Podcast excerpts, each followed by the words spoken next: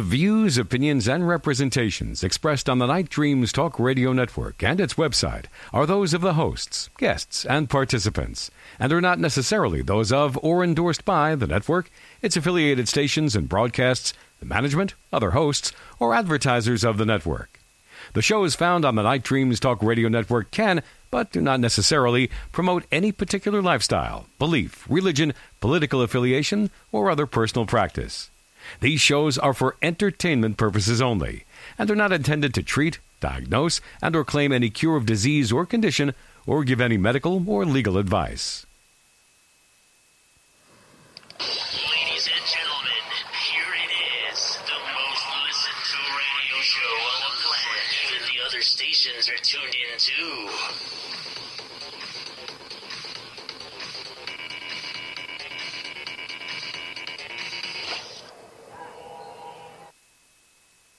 You can advertise your business on Night Dreams Talk Radio and you will be heard worldwide. Why not contact us at nightdreamstalkradio at gmail.com. Coming to you from some far point station, like a cosmic tumbleweed, both north and south of the Pleiades. Here's your host, Gary Anderson. Well, that is me. I have to always wait to make sure that's the last bit of thunder. That's a new uh, intro uh, by a station over in Utah. Sent us over last week. I really enjoy it. Uh, yeah, I don't know. It even gives me goosebumps. Well, tonight we got a great guest uh, on, Eric Altman. We're going to be talking about well, monsters, Bigfoot, and cryptids, and all that. Eric, how you doing, my friend? I'm doing well. Thanks for having me on, Gary. It's a pleasure to be here. Oh yeah. So, what's been uh, going on in the Bigfoot community? Well, the latest news that has been released came out on the 5th of June, just a few days ago.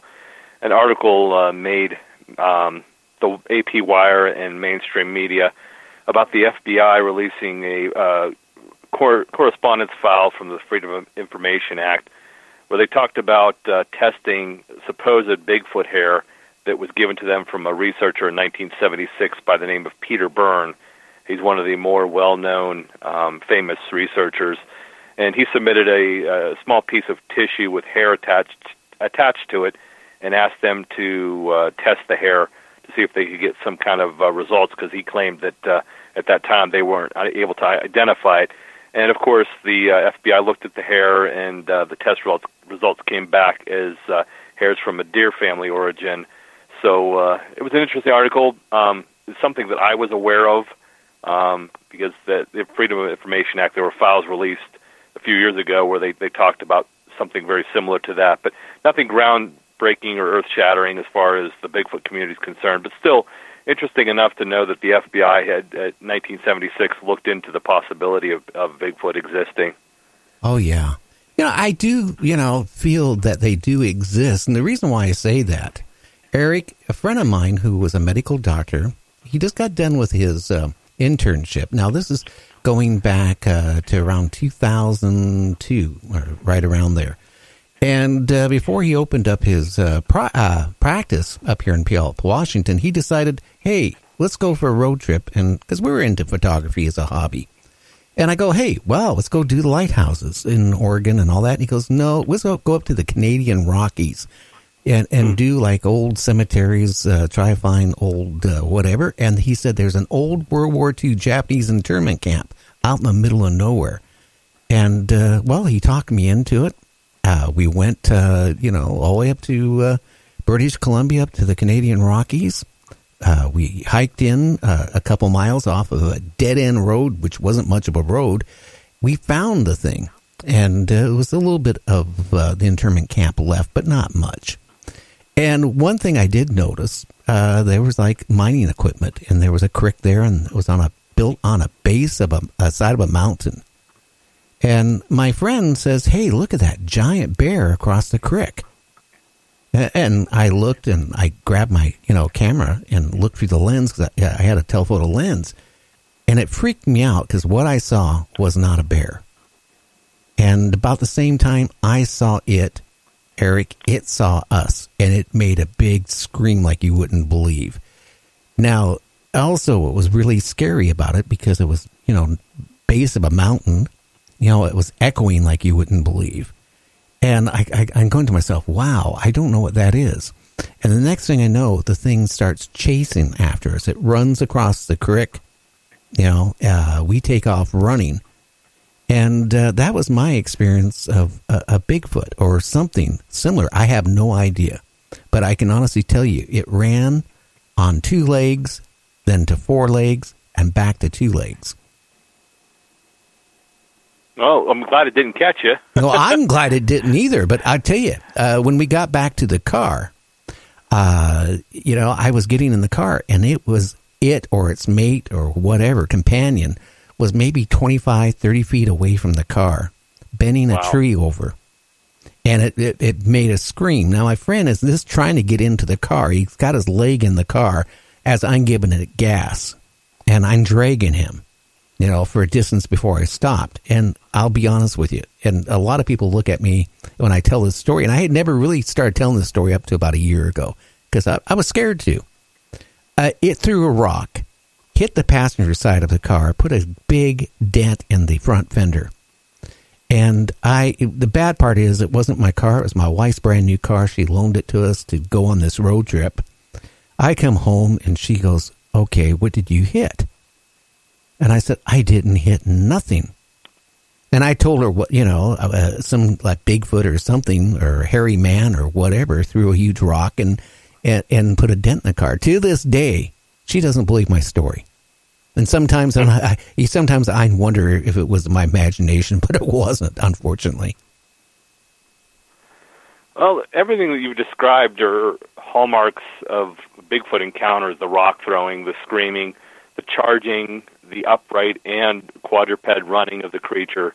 Um, yeah, those those appear in a lot of sighting reports that um, are re- reported to researchers across the nation, even across the globe.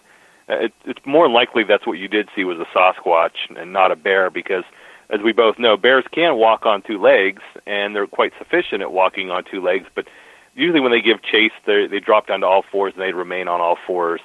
Um, the only time you'll really ever see a bear go up on two legs is if it's looking for food, or if it's uh, if it comes across another predator or another bear. It's they do go up on two legs and they do walk very very fluidly on two legs, not with an issue, but they don't walk for a great distance, especially running.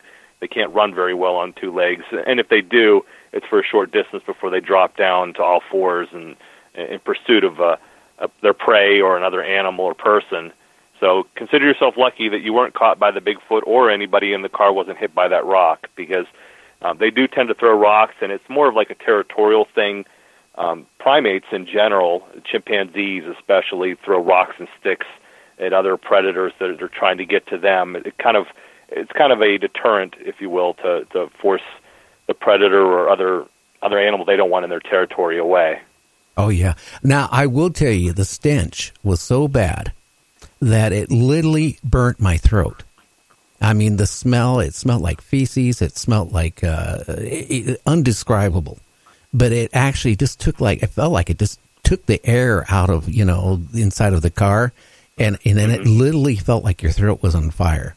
That's how uh, uh, uh, horrible the smell was. Yeah, again, um, primates have a, a scent gland um, that they emit a pheromone or a scent that's uh, pretty nasty smelling, and that's we're, we're speculating, of course, what a Bigfoot might be. We believe it might be a, an undiscovered primate, and if it is, they possibly could have that that same kind of gland where they they emit a smell. But to be perfectly honest with you, surprisingly, um, not all cases of Bigfoot encounters or sightings or or uh, activity have a smell associated with it. There are cases that do, and they often describe the smell like you've described, very nasty and, and eye eye watering and, and burn your nostrils kind of smell, and Oh, yeah. something that lingers for days. But uh, not all not all the cases or not all reports have a smell associated with it. Believe it or not. Well, yeah, I, I, I have done a lot of research on it. Now, I don't know if you ever heard of Ed Romans, but in Canada, he's like one of the top folk singers, uh, recording artists in Canada. And uh, he called me up about, well, the first time I talked about, you know, Bigfoot on my show, he, he I guess he listened and he had to, you know, to call my show and become on, you know, come on as a guest because he had an encounter up in British Columbia. Uh, he has a, a farm and it's right near the forest, and he likes taking his dog out in the forest on a path, you know, for a walk. And he said he was going on the path to go into the forest, and he said about a thousand feet in front of him was a creature that, you know, stood up about like seven, eight feet tall, described what I pretty much saw, and it saw him and started running. What he described also that he said it ran on two legs, dropped down to four legs, back to two legs, back to four legs and he said it chased him a long distance. And then, you know, the last time he turned around to check and see how close it was getting, it was gone. That sounds like a bluff charge where the animal's trying to get him out of the, their, their territory. It doesn't want to harm him. Obviously, if it wanted to catch him, it would have and probably would have killed him or done some serious bodily harm to him. But it sounds more like a bluff charge where it wanted to drive him out of its territory. Well, it did a good job. I know in the case with me and my friend, it did a real good case of you know it, it you know it scared me so bad that we drove maybe about 13 to 15 miles uh, down the road uh, and we ran into like a little country store and we went in there and we were really shook up and the uh, owner of the store noticed that we were really shook up and he goes well what were you doing i said we went up to the internment camp taking pictures and he goes well uh, do you have a gun and i go no we're american citizens he goes, Well, you naturally had bear spray, didn't you? And I go, No, I didn't even think about it. And then he was so kind to tell us a week before that a, a, a married couple went out hiking. And I guess the woman got hurt. So the husband went to get help. And by the time he got the help and they got back there, I, I guess his wife was half eaten, you know, by a bear. Yeah, it's unfortunate that does happen. And I, I tell everybody who goes out either researching for Bigfoot or even out in the forest for a hike, always make sure you take bear spray with you or uh, even a pocket knife or something that you can defend yourself with because there's a lot of elements out there that can can cause you harm, not just the terrain, but wildlife and animals, snakes and, and stuff like that that are out there, bears. You know, they're they're not friendly. It's not not a petting zoo when you go out there. So you always need to prepare yourself and, and make sure that uh, you're you're uh, ready for any kind of surprises out there in the forest. Oh yeah, because you know it would be really scary. Because I mean, you got anything depending on where you live: cougars, mountain lions, you know, bear, right. and again, snakes or anything like that. And if you're out there, you know, I always tell everybody: make sure you you let people know exactly where you're going or the area where you're going at. Because if you don't, and something happens to you, you know, you're going to be one of the missing. Yeah, and thousands of people disappear every year, and and sometimes without a trace. And it's more, it's most important that you leave a note with a family member where you're going, and even uh, something in your your glove box in your car, a note or something saying what trail you're going to be hiking or how far you plan on going in. So it gives folks that if they do find your car, an idea of where to start looking for you should something happen to you out there. Now, what's your honest feeling of all the missing in the national forest system? I mean, um, I, I find it rather fascinating, to be honest. Um, I, I think a lot of those folks um, that do go missing, um, and they're either found alive or unfortunately deceased. And um, there, there's a lot of folks that do go missing that can be accounted for, but it's the ones that can't be accounted for that disappear without a trace that fascinates me the most. And, and they, a lot of them seem to occur in national parks, um, state, for, you know, state forest land um, national forest land, federal federal land, and and they disappear, and then they send out these search teams to look for them, and they they're never seen or found again. They'll find remnants like a backpack or um, part of their clothing, but they'll never find that person again, which I think is fascinating. It's there's no explanation of what happened to those people. Yeah, I you know I could see if it happened to a couple thousand, but uh, from what I've been reading, you know, like uh, the missing four one one, you're you're talking, you know, like fourteen thousand people that went into a park over a certain period of time, a national forest system. It just totally disappeared, no trace of them. Yeah, David Paulides is the author of this four one one missing four one four one one books, and he's done some really deep and intense um, research into the missing folks and he's written um, several books on the subject. I think almost a half a dozen, if not more. and they're fascinating reads. And some of the cases are quite disturbing because they involve small children, you know, ages two, three, four years old that just disappear without a trace, and he has no explanation for what happens to them or where they go, and and and I don't either. It's just it's fascinating that, that something like that happens, and it's a sad situation where someone disappears and there's no closure for the family or they're not able to rescue that person or find them. Um, it, it's definitely a fascinating topic for discussion and something.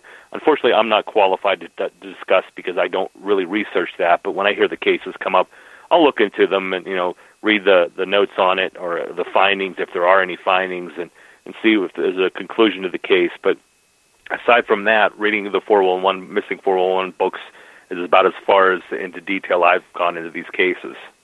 Yeah, that's pretty much with me too. I just find it strange, you know, that you know some people try to tie it with Bigfoot, some try to tie it with aliens. I don't know what it is. Uh, I don't think we have that many serial killers in the the forest system running around, you know, uh, you know, offing people. I, I, you know, I don't think that many people would, you know, fall off a cliff or get swept down by the river, or you know, it's it's just kind of, ex, you know, exciting and interesting. Like, where are they going? What's happening? And that's where you get these people coming on and saying, "Well, gee, maybe they walked through a portal. Maybe Bigfoot got them. Who knows?" It's just, it's a lot of strange topics out there about it. Oh, sure, there sure are, and uh, a lot of folks don't realize, and I was even surprised when I, I learned this many, many years ago. Um, I've been an outdoorsman. I love to hike and, and camp and fish and hunt and all that. And something I learned when I was very young is when an animal or even a, a person, let's say a person passes away in the forest, Mother Nature has an amazing disposal system where the carcass, a deer, for example, a deer dies in the forest naturally within seven to ten days, that deer is almost completely decomposed, and there's very little trace, if any, left of the deer. And I'm talking bones too, because as, as I found out, um, field mice, um, smaller predators like porcupines, um, they they love to eat the bones and the marrow in the bones, and they scatter the bones quite a long distance. So any sign of that animal that died in the forest is pretty much covered up, and there's no trace of, of a deer Otherwise, we'd be finding dead deer and dead bear and, and, and all kinds of carcasses when we went out there. But yeah, Mother Nature has a great disposal system where an animal or even a person would be decomposed and disposed of very, very quickly. Oh, so they would even dis, uh, uh, decompose a lot more than they would if they were, you know, in the city or in the house or something and pass on. Right. Yeah. Yeah, because there's, there's elements that they, you know, that they're exposed to as well as insects and and uh, other predators, other animals that would uh, help to, to dispose of the carcass pretty quickly. Oh yeah, I could imagine larger animals too. You know, gra- uh, dragging off, you know, body parts and all that stuff. So yeah, that mm-hmm. that would maybe account for why the bodies aren't being found. It's a possibility, definitely still gives me thought. I, you know, I have, I'll be honest with you. I grew up in a family used to go camping every weekend during the summer. We'd go out for a two, three, you know, week vacation when I was growing up every year. You know, we traveled everywhere from Texas, Idaho, Montana, you know, all those places, you know, growing up.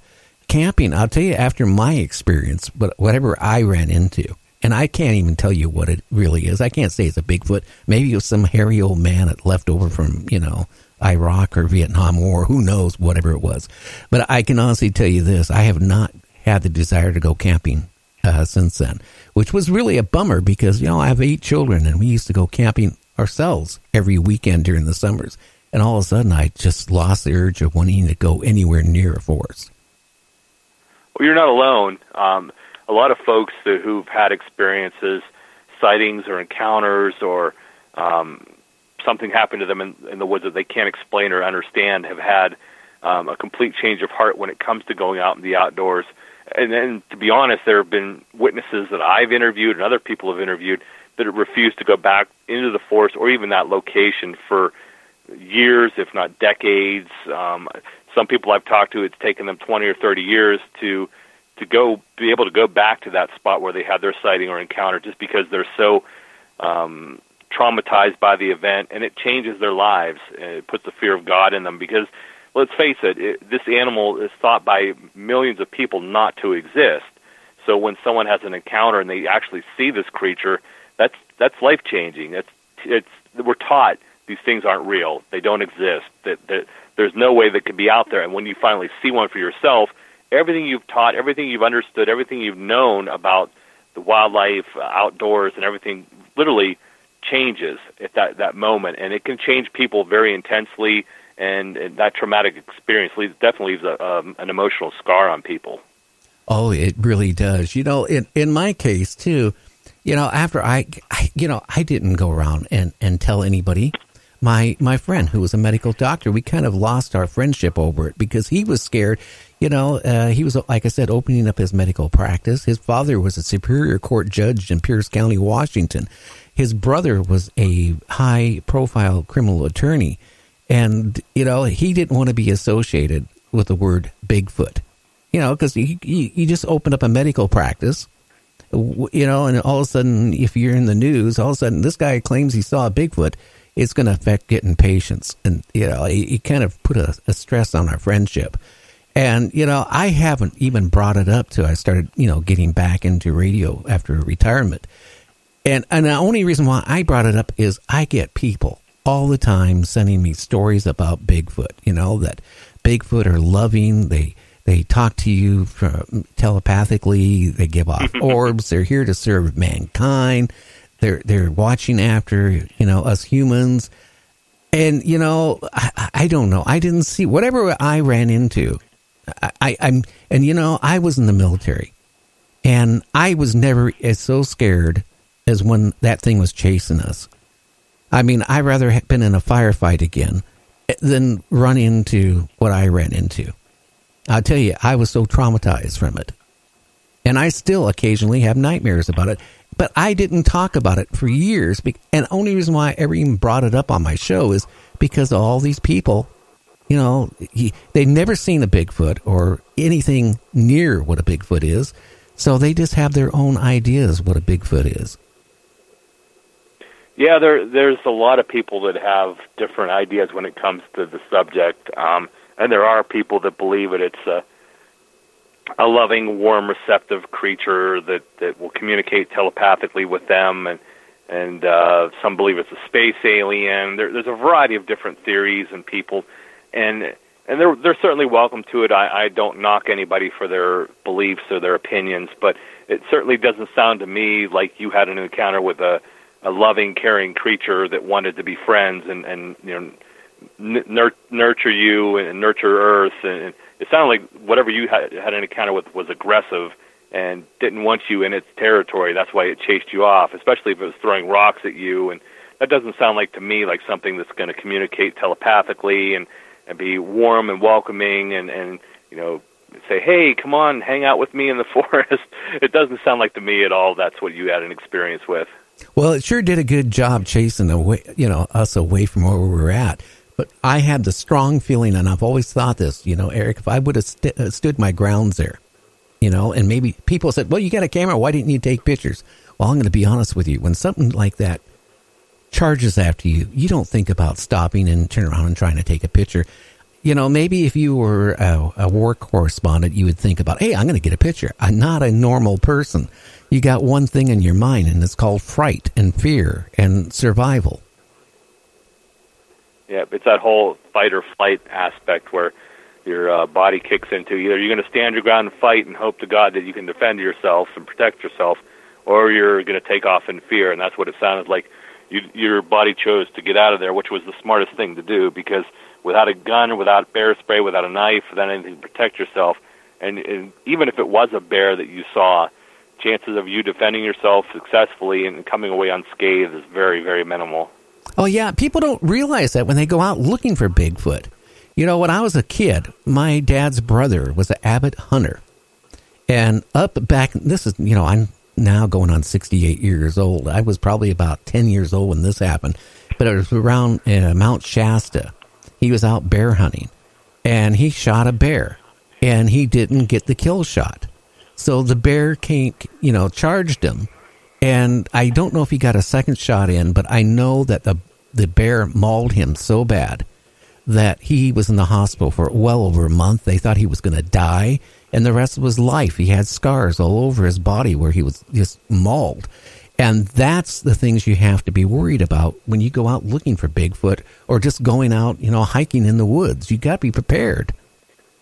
Oh, exactly. Because as we discussed a little bit ago, there's so many different types of elements and, and things that can happen out there. You have to carry at least bear spray with you, or, or something that you can defend yourself with, because you can come across anything or anybody. Even humans can be dangerous if you come across the wrong person with the wrong intentions. So you always have to be prepared when you're out in the forest. Now, have you had any negative experiences out in the forest? Um, I've been at this for um, going out in the field investigating for over 22 years now, and I've had some rather harrowing experiences where I, I carry bear spray with me. Um, I started, I learned early that you need to take that stuff with you, as I had an encounter with a black bear about 11:30 oh, wow. at night one night when I was by myself, and fortunately the bear was more more afraid of me than I was of it. But I've I've been carrying bear spray ever since, and I've had some pretty harrowing encounters where I've had rocks thrown at me and my research team. Um, we've heard really intense, loud, aggressive vocalizations, like you you described it, echoes through the valley.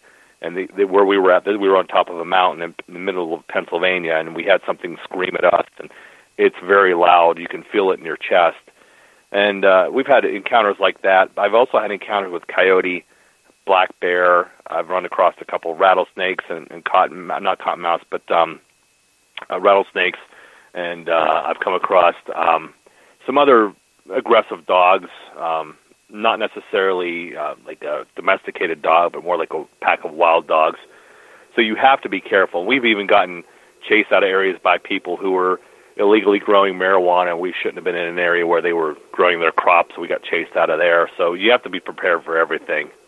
Well, yeah, too. That's one place where, you know, if you go out there and somebody, and I, I don't think, well, it, you know, a lot of states now are legalizing, you know, marijuana, like Washington is one of them.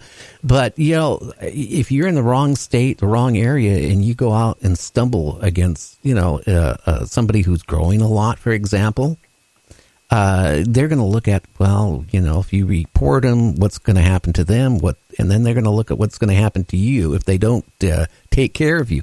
So maybe that's yeah. also where some of the people maybe go missing too. That's a possibility. Yeah, you always have to be prepared for anything and anyone when you go out in the forest because you never know what you're going to run into. You know, I one time I was out in the forest, you know, and with a friend, and we were just hiking around and some idiot had a like a uh, oh, I had some type of semi-automatic that was converted over to full automatic, and they were just shooting everywhere. And I tell you, that was an experience I never want to go through. So that's another thing you have to watch out because there's maybe people out there, you know, it it um, are kind of crazy. Yeah, and and I, I always jokingly cite the movie Deliverance. you never know what you're going to run into out there. So always be, best to be prepared. Well, can you tell us some exciting stories of uh, some of your encounters of going out and looking for Bigfoot? Oh, certainly. Um, as I said, I started this in um, 1997. Um, I grew up a fan of monster movies and horror movies and stuff like that, and I got into studying the paranormal and Bigfoot when I was 10 so from that point forward, I, I familiarized myself, educated myself with as much as possible, and I got into the field actually going out looking for evidence and sign, being proactive rather than reactive. But I was also investigating cases where people would claim that they had sightings or encounters, and I wanted to find out for myself mainly um, to see if there was anything legitimacy to their reports, if they were possibly misidentifying something, if they were hoaxing stuff, because there's a lot of different factors that are involved with with a Bigfoot sighting.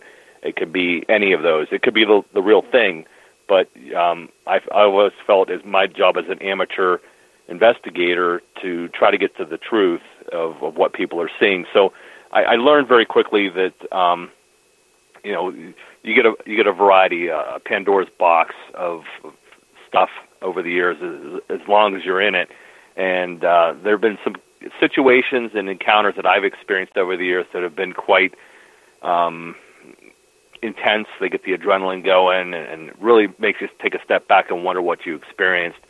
And some of them included, as I mentioned, rock throwing. Um, I was in a location in central Pennsylvania um, in an area known as Clearfield County. It's in the central part of the state, and it's not a, a not a terribly remote area, but where we were at, we were probably about four or five miles from the closest houses or residents, or from civilization, if you will. And something out there that night wasn't happy that we were there and began throwing rocks at us, and they were literally missing us by a few feet. They would hit the ground or whiz by our head or um, hit the tree behind us, and you could hear them coming through the trees. It was unmistaking what they were. And they were probably about the size of baseballs, maybe a little bit larger. But whatever was out there wasn't happy that we were there and uh, was trying to drive us out.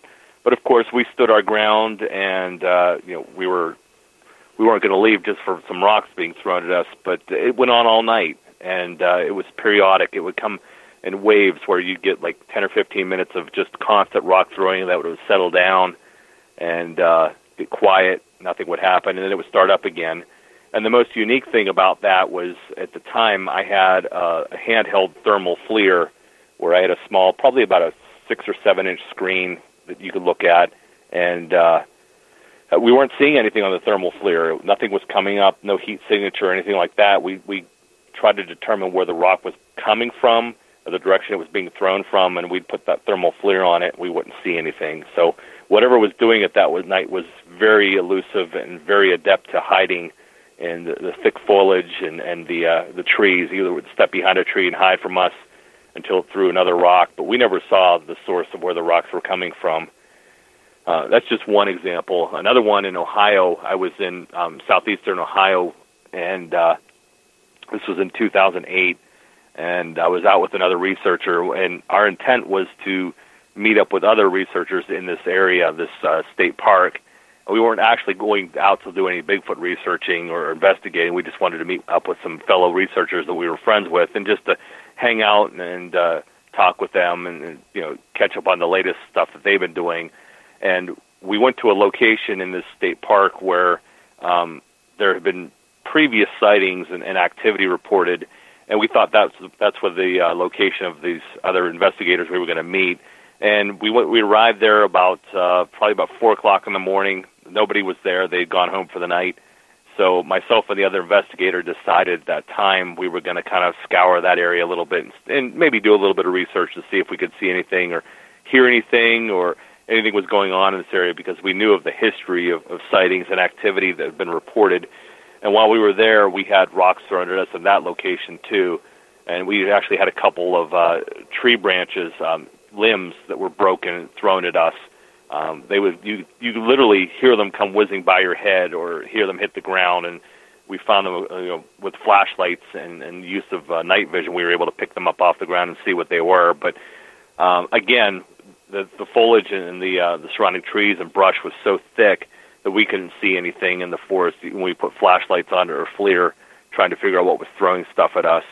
So it's obvious from my personal experiences and talking with hundreds of eyewitnesses and, and studying that these creatures are so adept to camouflaging themselves very well, hiding in the thick brush and the trees that it, they can basically disappear, um, as it were. You know, kind of blend in so well and hide behind a tree or, or brush that you won't see them. And even thermal FLIR won't pick them up. And I know from using thermal FLIR that um, it it goes so far into the thick brush, and then it, you know the brush can obscure some of the heat heat readings, the temperature readings, that everything looks the same. So yeah, they're they're really good at playing hide and go seek, if you will. Now, like the rock uh, tossing, did it seem like it was like a lot of power behind the rocks? You know, did they it seem like it hit hard?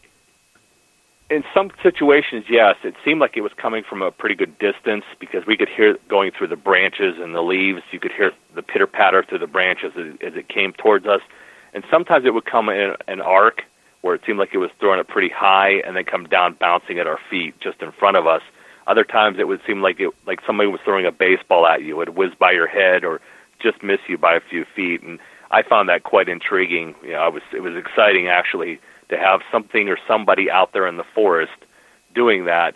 And, and people always ask me, well, it was probably somebody else playing tricks on you or, or uh, you know, trying to get you to leave or trying to scare you. And that's a very good possibility. I can't rule that out, but I find it interesting that if there was a person out there in the forest they were able to mani- maneuver and manipulate through the brush and through the trees without flashlights, without the use of lights to, to get around, because it's pretty dark out there at night without a flashlight or any way to see. So uh, it, it's possible, yes, it was somebody trying to scare us off, but in my opinion, it was unlikely, just because we saw never saw anybody come in with flashlights or you know unless they waited out there and, and knew that we were coming to that exact spot, which we just kind of decided last minute to go there. So I doubt it was that, but. Yeah, that, to answer your question, yeah, they, there were times where the rocks were thrown with uh, some force to it, like a baseball, like a pitcher would throw a baseball. And other times they were thrown in an arcing type manner through the trees, which you know almost lofting them in the air. So it's very, it's been very strange. It's happened to me several occasions over the years. Well, I just think a human if doing it, trying to you know uh, scare you or whatever. I don't think they would have the endurance to, you know, throw a mass amount of rocks at a, a high rate of speed. I mean, let's face it. I mean, uh, average person's not going to be able to, even like on baseball, you couldn't throw out a continuous amount of, you know, baseballs without, you know, getting weaker after a, a certain period of time without, you know, and that just kind of tells me that it's something that was going on. So, I mean, did it seem like they were trying to hit you or just scare you? I think they were trying to just scare us, whatever it was. Um, because if it wanted to hit us, it had ample opportunity to hit us. I mean, we weren't ducking behind trees, we weren't hiding, you know, behind bushes or stuff like that, or running back to the car. We were out in the open field, and if this thing wanted to hit us, it could have hit us easily. There's no doubt. But I think it was more or less a, a territorial thing, uh, kind of like an intimidation, where it wanted to drive us out of its territory or get us to leave. And and eventually it worked. We we ended up eventually leaving after a, a couple hours, but um, we stood our ground for a while, and it continued to throw rocks at us. And the several different occasions we've had rocks thrown at us. It was it wasn't just like one rock and that was it. It it was several times it would go on that night. And as I mentioned, the one time we were in Clearfield where it threw rocks at us for a 10 or 15 minute period, and then it would stop, and then it would start up again that that to me shows intelligence. It's not just a random thing that's happening, and it's either a person doing it or something else. That's the only way I can answer that. Interesting. Ah, and it was like a lot of force. How, and again, they were about the size like baseball uh, size rocks. Yeah, baseball, if not larger. Yes. And there's been times where we've had rocks thrown at us that were just small pebbles, and even pine cones. We've had pine cones thrown at us, which I find fascinating but you know we've had sticks, pine cones, rocks, those types of things thrown at us before. Have you heard any of like banging on tree noise, or like, or in case of banging on rocks or anything? To you know. Oh yeah, yeah. I've I've heard that quite frequently actually. Um, and it and just for your listeners to understand, um, when when I go out and do research, or any any researcher goes out and does research, they'll tell you 95 to 98 percent of the time it, it's nothing happens. It's quiet. It's normal. It's a typical night in the forest where you hear typical wildlife and bugs and um, crickets and frogs and stuff like that. So it's it's a very dull night. But the times that it does happen, it can get quite intense and quite exciting.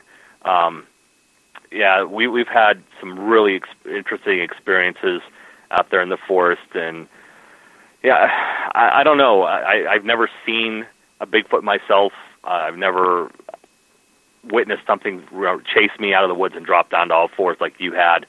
Um, so I can't say that there's something out there that might be a Bigfoot, but there's something out there that's throwing rocks and and throwing sticks, and people are seeing something. That's that's the best conclusion I can come to at this point. Yeah, I mean, you know, I heard even speculation for some people say maybe it's some of the people that came back from Vietnam at one point, you know, years ago. And then, you know, you hear the ones that came back from Iraq, maybe they just went out to the woods, you know, to get away from humans and then you you get on their, you know, their area. But I don't know about that either because you know, it, it's interesting because I have done some uh, research uh, one of my family members ma- uh, married into a local Indian tribe, a Muckleshoot Indian tribe up here. And about a year or so ago, I they don't ha- have a medicine man. Well, maybe they do now, but then they didn't have a medicine man. They had a medicine woman. And I was really inquisitive about Bigfoot, and I was talking to her, and I said, "Do Bigfoot exist? You know, what what can you tell me? You know, from folklore of you know your tribe. And, she sat there for like an hour and a half, was telling me all these you know stories about Bigfoot. Like they would come into their village uh, and run off with a uh, you know with a squaw or a baby, or the the the squaws would be down in the, the you know river, you know washing their clothes, and they would have you know the babies, you know, uh, on the the river bank, and all of a sudden, she said like a group of Bigfoot would run in, grab the babies or the squaws, right? Then the the tribe would go out, you know, trying to you know rescue to get them back, and uh, they would occasionally find bones, uh, if anything. And uh, she was very Im- intimate about you know that uh, that actually all happened, and this is around like the 1880s, 1870s, all the way up. Oh yeah, there's there's a long history of encounters and sightings that have occurred that date well back into the 1700s, and there's documented newspaper articles anybody can find online. If you do a little bit of research, you can find from the early 1800s. Here in Pennsylvania, my home state, the earliest documented encounter with a creature, uh, the wild boy of the woods, actually took place in 1837. So there are documented articles. This is just a phenomenon that started in the 1950s or 60s. This has been going on for hundreds of years. And Native American tribes, there's over 200 Native American tribes across the, the continent the United States continent that have a name for a wild man or a hairy man or uh, another tribe of Native American Indians that they have in their legend and lore that they talk about. There's, there's a creature in the Pacific Northwest, um, Native Americans call the Buqua, mm-hmm. and uh, the Buqua was the the woman of the woods. She said that she carried a basket and she would come down and collect squaws and children and take them off back to her cave to eat. And they would tell these tales to the the younger um, tribes, you know, the, the boys and girls in the tribes, the children, to keep them away from the forest and from wandering off into the forest at night, to keep them safe around their their teepees and huts. And you know, they didn't want them wandering off, so they tell them about the Buqua, behave, or the Buqua is going to come and get you. And that was, you know, something they told the kids that the, they should be afraid of, and, it happens in a lot of different tribes. It's not just one particular tribe. There's a variety of different tribes that talk about different types of creatures. Like in the British Columbia, the Chehalis Indians, that's where the term Sasquatch came from. They called it Siskavas, and um, J.W. Burns was up there in the early 1920s um, working with them, and they told him of the these. They were basically a big elder brother, another race of Native American Indians that lived in the forest and they called it the Susquehavas, and and he anglicized that word into Sasquatch, and that's where a lot of people think all Native American tribes call the creature Sasquatch, but they don't. There's, there's so many different names for the creature from different tribes, um, and they have different meanings. Um, some mean wild man of the forest, hairy man, big brother, elder brother, um, a variety of different types of names that they they uh, call these creatures. So there's a long very, very long history um, that goes back hundreds, if not thousands, of years of, of talking about these creatures. Native Americans, first first Americans, either coexisting with or fearing these creatures. Um, in Pennsylvania, there's a the um, the uh, um, oh, the Iroquois Indians have a, a creature they they call the uh, and the Genoskwa to them was um, a creature they feared. It was a cannibalistic giant, and they were afraid of it. And uh, actually translates to stone hide or um, stonish giant. And the reason they called it a stonish giant is because when they confronted these these Genoskwa in the forest, they would shoot arrows at these creatures, and their hide was so thick, either covering either covering themselves with mud or uh, bark or anything like that. But the hide was so thick that the arrows were basically impenetrable. They wouldn't go through the hide. So they they came up with this this idea that these creatures were made of stone, and this thus the term stone giant or Genoskwa. So the, there there's so many different tribes across the country that talk about these creatures. It's in our history.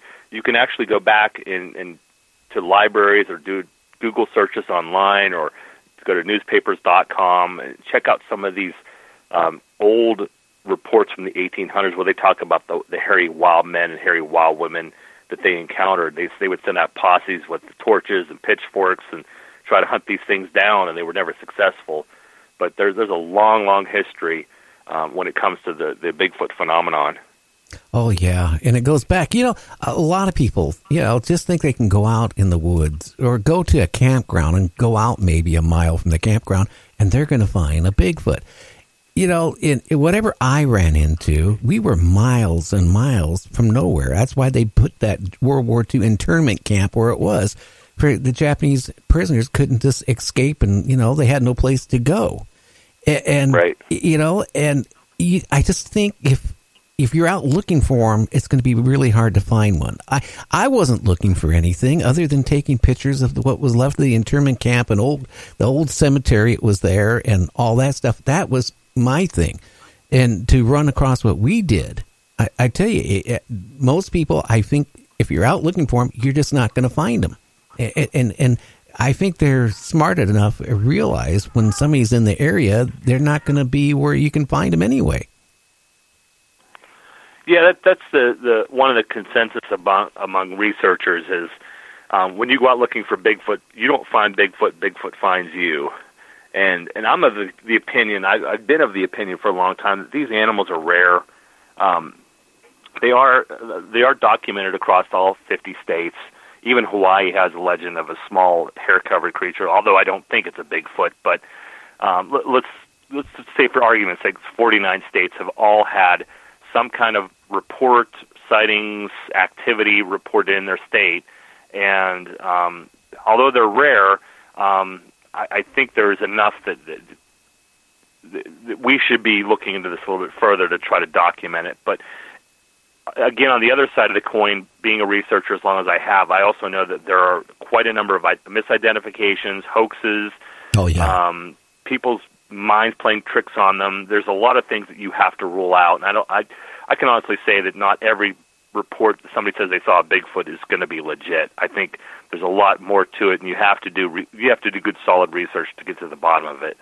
I think I hate to say this, the same way with the UFO community. Okay, there's people out there trying to make a buck, and uh, th- they will do hoax or do whatever, and then they come, all of a sudden come out with a book, uh, you know, about Bigfoot. And I, you know, I had, and I brought this up a couple times on my show. I had this guy for a long period of time, you know, you know, emailing me almost daily saying he wanted to come on my show, that he was a Bigfoot hunter. He was, you know, had 20 years experience being a Bigfoot hunter. So I figured, okay, well, I'm going to bring this guy on. So I call him up on the phone, you know, to pre- do a pre-interview with him. And I, I first thing I said, well, where have you gone for these 20 years, you know, looking for Bigfoot? And he goes, well, I, I've done it through reading books and on the internet. and I said, well, have you ever gone out, you know, in the field and looked for one? He goes, no. Then I said, well, why would I want to bring you on my show? You're not a Bigfoot hunter.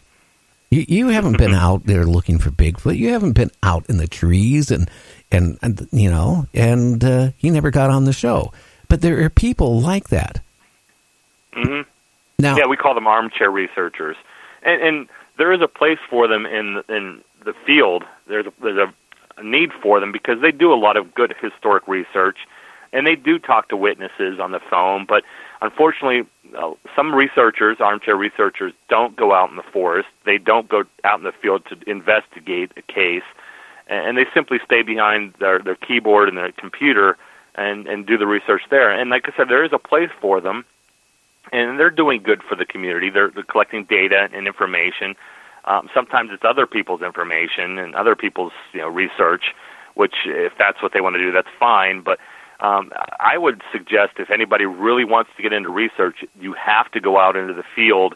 You have to spend the time out there getting to know the the, the area you're, you live in or you're going to research in. Know the the animal population, know the wildlife that's out there, know the weather terrain, the conditions to better understand and appreciate the, the research because unless you're familiar with what's going on out there in the forest, reading a book really isn't going to get you much other than stories and tales.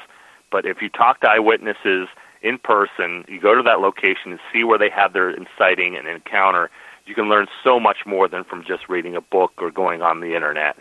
Yeah, and then you got these pranksters that go out, you know, like near a campground, you know, and they go on a path and they take a whole bunch of, you know, branches and kind of, you know, make it look like a, a lean to or something, you know, and then somebody else, oh, that is from a Bigfoot, you know, and and it's just, you know, and you see so much of that.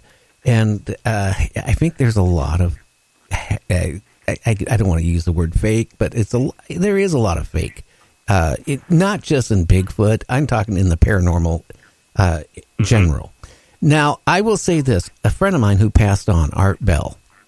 Uh, we would talk, you know, off air occasionally. I known him for, I knew him for quite a few years. He's actually the one that got me back out of retirement and back into doing radio.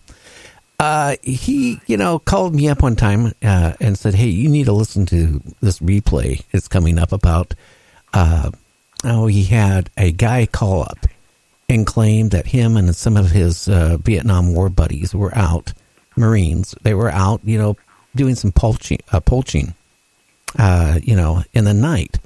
And they claimed that they ran into a Bigfoot. And I don't know if you ever have heard this story, but uh, they basically unloaded their guns on this creature. Mm-hmm and then it, it kept coming after him. So they loaded, and you know, load, you know, loaded into the, the creature again, uh, and killed it. And then I guess the mate was there, and they end up killing the mate. And they were so supposedly scared of because the creatures looked so human that uh, they buried him. And uh, you know they were scared of going to the authorities because they thought, hey, if they go to the authorities, they could go to prison, you know, be charged for murder.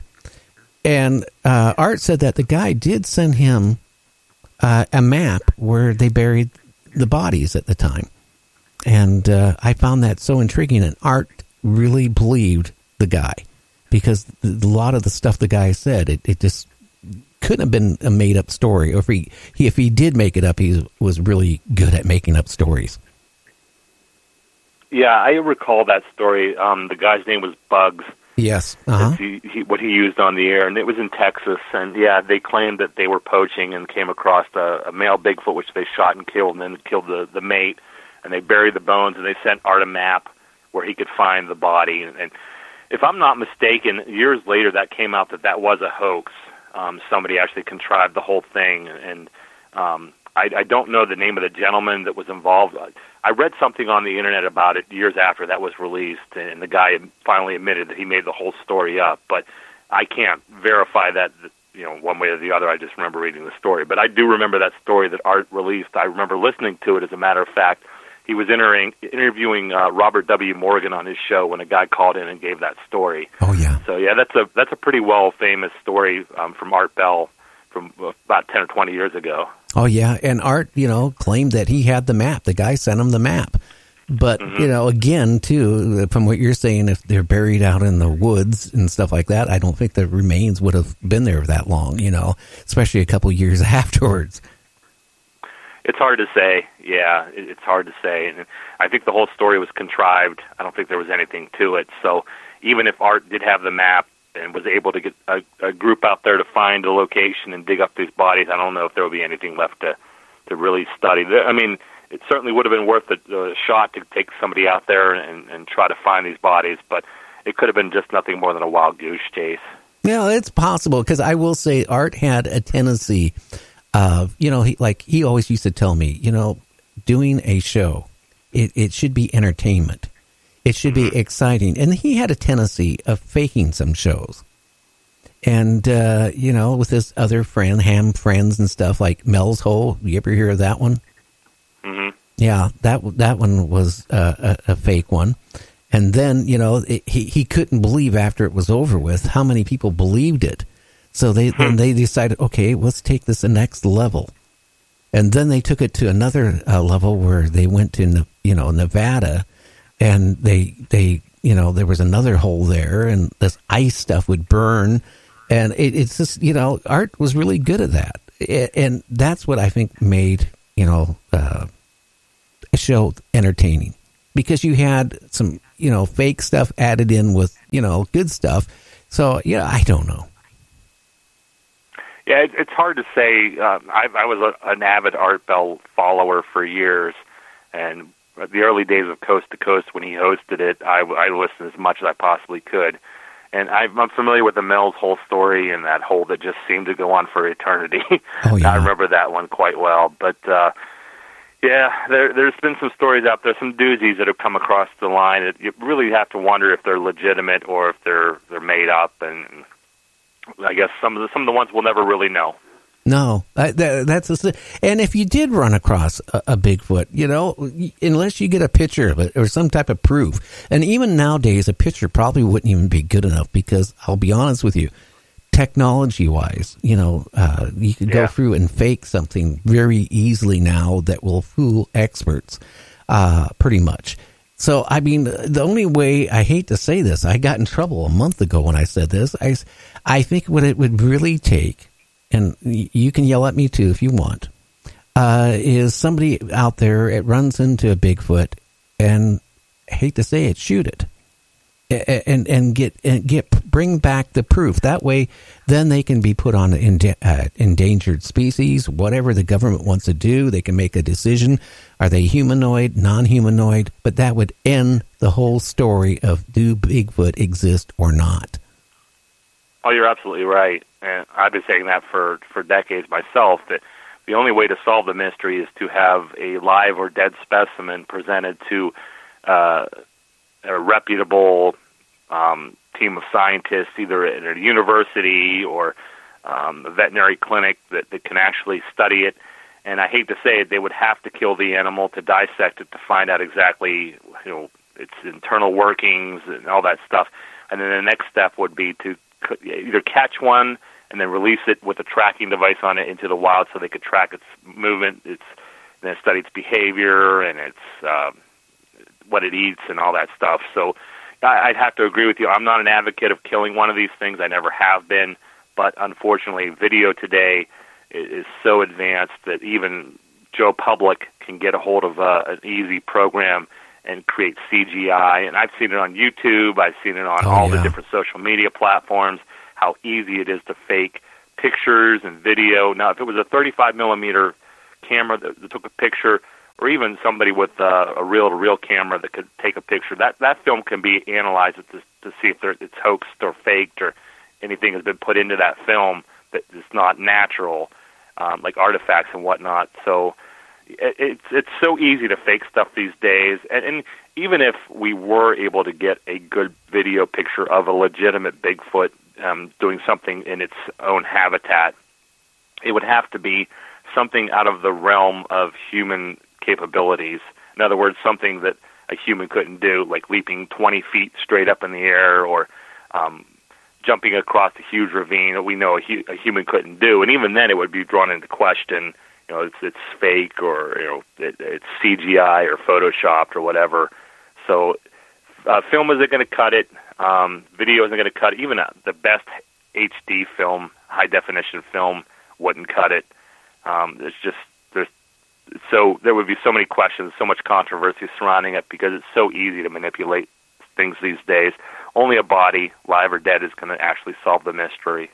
Oh yeah, yeah, yeah. I mean, they have everything. uh, You know, like you mentioned, the FBI uh, that it turned out to be you know uh, deer hide and deer uh, you know uh, hair. I, I, mean, some of the stuff, even like with feces, that has been sent in and tested. It turned out to be you know bear or something else, and not Bigfoot. Hey, we're going to have to go on a break. I'm going to put you on hold, uh, Eric. We'll be back in about two and a half minutes. So if you want to get yourself a cup of uh, we'll be back in two and a half minutes.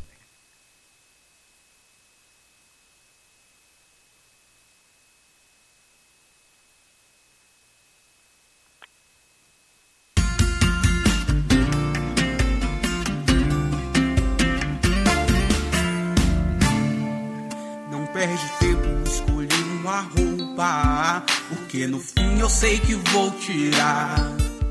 Fala tchau pro seu batom na boca. E fala oi pra quem te faz pirar.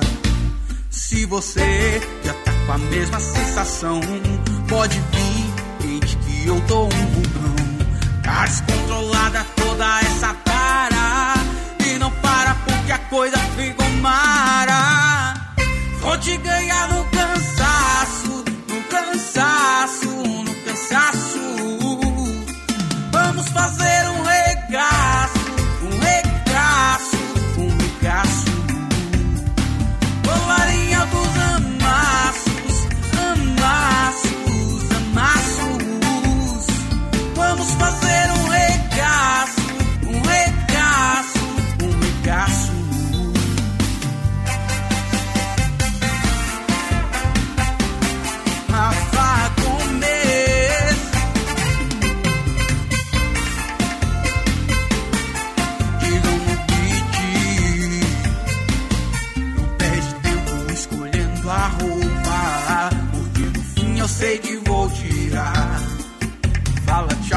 batom na boca e fala oi pra quem te faz pirar. E se você já tá com a mesma sensação, pode vir que eu tô indo não. Tá descontrolada toda essa tara e não para porque a coisa fica mara. Vou te ganhar no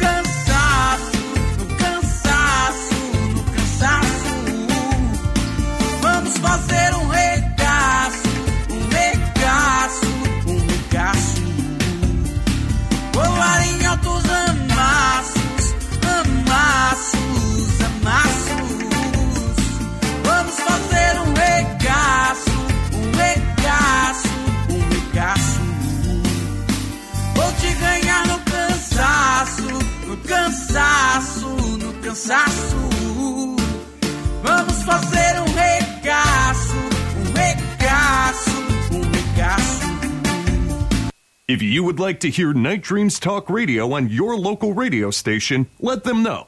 Tell them to check out www.nightdreamstalkradio.com and thank you. You are all.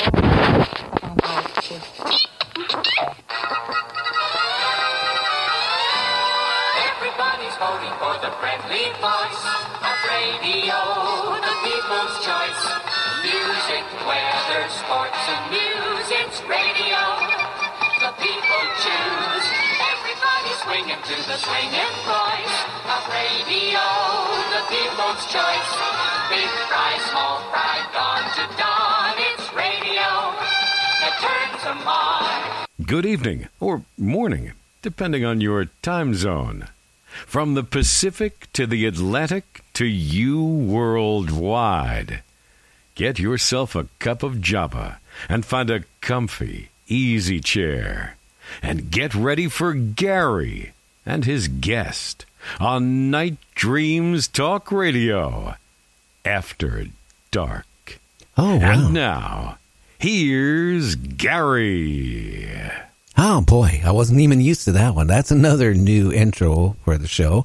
I uh, should have listened to it a little bit more. I wouldn't have just walked on myself. Anyway, tonight we got a great guest. We got Eric Altman in here. We're talking about Bigfoot. Now I'm gonna try to shift it over to like Mothman, Dogman, and other type of cryptids. Are you there, uh, Eric? I'm here. Okay, what's your feeling about Mothman? There's been a lot of reports still going on about Mothman. Yeah, the, the Mothman phenomenon is a fascinating um, subject altogether. It's probably my second favorite cryptid, if you want to call it a cryptid. Um, the whole phenomenon began in a little town of uh, Point Pleasant, West Virginia, in 1966, and it rolled through to December of '67 before it pretty much stopped. And then, of course, the last few years, people have been claiming they've been seeing them all around the country, and specifically in the Chicago area. There's been a, a rash of supposed flying humanoid or Mothman sightings out there. But it, it's a it's a fascinating subject simply because of not just the flying humanoid or moth or whatever it was aspect of it, but there's so much more to it than just that. There were um, countless UFO sightings that were seen in the Ohio Valley during those years, just prior to and during the Mothman sightings. There were uh, rampant cases of par- uh, paranormal activity, uh, poltergeist activity, uh, people getting strange radio sounds, static, sirens, hearing would almost be described as a fire engine type sound coming through their radios and TV sets. And of course, the infamous Men in Black showed up in the town and were harassing witnesses and telling them not to talk about it, uh, following people through town, stalking them, showing up at people's doors and stuff like that. So the whole Mothman phenomenon itself wasn't just Mothman going on in Point Pleasant, West Virginia. It was actually a whole lot more to the story, which makes it even more fascinating. Oh yeah, I had Susan Shepard on oh, maybe three weeks ago, and Mm-hmm. uh, she lives in that area. And one of the well neighbors uh, that lives actually near her, uh, you know, they claimed that at that time they saw a creature, and they were in their house, and all of a sudden they were hearing noises coming out of their barn. So they, you know, kind of locked up the house and sent their dog out. Uh, you know, and the dog ran to the uh, the the barn, and all of a sudden, you know, that you hear the growling and barking of the dog, and then you hear like the demise of the dog, and then supposedly like a Mothman creature ca- came out of the uh, the barn, you know, carrying the dog, and uh, they went out in you know to double check anyway, and uh, they saw blood, but they didn't see the dog, and unfortunately, supposedly whatever it is took off with the dog. But then uh, I guess the next morning, what she was saying that uh, somebody found the same type of dog that they had, you know, down the road next to a sign where it looked like it was dropped. Yeah, that that's an interesting case. Um, the gentleman's name is, escapes me at the moment, but what happened with that case is um, the husband and wife were, and this didn't actually take place in Mount Pleasant or uh, Point Pleasant. It took place pretty far away, Okay. um, uh, probably about a half an hour to an hour drive away from them, maybe 50 miles. And uh, they were watching TV at night, and they began to hear this strange sound come over their television set that sounded like a uh, air raid siren. And they they were beating on the side of the TV, trying to get it to stop, turning the TV off and on. It just kept going on and on. And meanwhile, they had a dog, a German Shepherd, that was out front on the porch, and uh, the attention was drawn to the dog who was outside barking. They look out in the field, and in the field they saw these red lights uh, whirling around the field, almost like they looked like bike reflectors, but they were they were ambient lights. They were glowing on their own. They were moving around the uh, the field, and their dog they, they called it Bandit. They, the, the dog Bandit took off across the field towards these lights and disappeared. They never saw the, the dog again. It vanished, and the, the lights disappeared too. They never saw a Mothman, and they never, never saw the, the Mothman kill the dog, but it was thought the Mothman was responsible. However, nothing was ever seen except for these strange red lights. And then um, the next day um, in Point Pleasant, there were two couples that went out to the old TNT area where they were uh, they were just driving around the old abandoned TNT area, and the TNT area was an old abandoned factory that the United States government had used to create TNT for World War II. They, they would uh, supply explosives and all the chemicals that were cre- used to create the explosives, so it earned the nickname TNT, and that's where they had their first the, first encounter sighting of Mothman took place at that TNT area. And as the couple was being chased back to town by this Mothman creature after they had seen it, they passed a dead dog on the road that looked like a dead German Shepherd. They thought what they thought possibly could have been Bandit, but no one ever stopped to check to make sure that you know it was the same dog or not. They just saw a dead German Shepherd on the side of the road. But that's a really compelling case because that's that's pretty much you know what kicked off every all the the whole phenomenon going on in Point Pleasant was this one encounter this guy had. And again, he he didn't see the Mothman. All he saw were these red lights whirling around in the field out out, out uh, away from his house, and his dog charged after them and then disappeared. And they never saw Bandit again after that. Well, see, that proves how stories can change. so, you know, that's a little bit different than what I heard. So, and yours makes a lot more logical sense of, you know, what happened. But, you know, weren't they having a lot of sightings in that area of UFOs too at the same time frame? Oh yeah, there was there was UFOs going on, sightings going on all across the Ohio Valley at that time. Even prior to the Mothman showing up, um, there were UFO sightings reported almost on a daily basis by folks in the Ohio Valley, not just in, in Point Pleasant, but across the Ohio River and small little Ohio towns as well. And that was going on long before the Ohio, the supposed Mothman showed up. Interesting. You know, too, you know, like uh, when she was on, she was talking about, you know, the men in black, you know, were going around and interviewing people. And what the story is, and maybe you might know it better than what I was told, but the men in black drove up like in like new old cars, you know, cars that like were 10 years old or older, but they look like brand new. And you know how men used to dress like in the late 50s, early 60s? They were all dressed in black, wore a black hat, you know, black sunglasses, black everything, and with slick hair. Uh, that's the descriptions that, uh, you know, supposedly that was being given out of these uh, men in uh, black that were all in the area at that time. Yeah, during the the Mothman flap of sightings, these mysterious men started showing up in, in Point Pleasant, and they were driving these older model vehicles, but they looked new. Mhm. They were all black in color, and then the men were wearing black suits with white shirts, black ties, black uh, fedora hats or, or black hats, sunglasses, and they had a very strange, like olive complexion skin, emotionless, um, and they were they were seen walking around town spying on people. Um, they would drive to the home of eyewitnesses who saw the Mothman or had any kind of UFO sighting, and they would forewarn them to not talk about the, the uh, their encounters, trying to like get them to silence them. Mary Hyre was a, a newspaper reporter in Point Pleasant at that time, and she was even visited by what could have been a man in black, a very small version of a man in black, almost a midget, showed up at her office and uh, stole one of her pens from her desk. And the whole time he was giggling and laughing maniacally, and and she was kept saying, "What what do you want? What can I do for you?" And, and he finally left.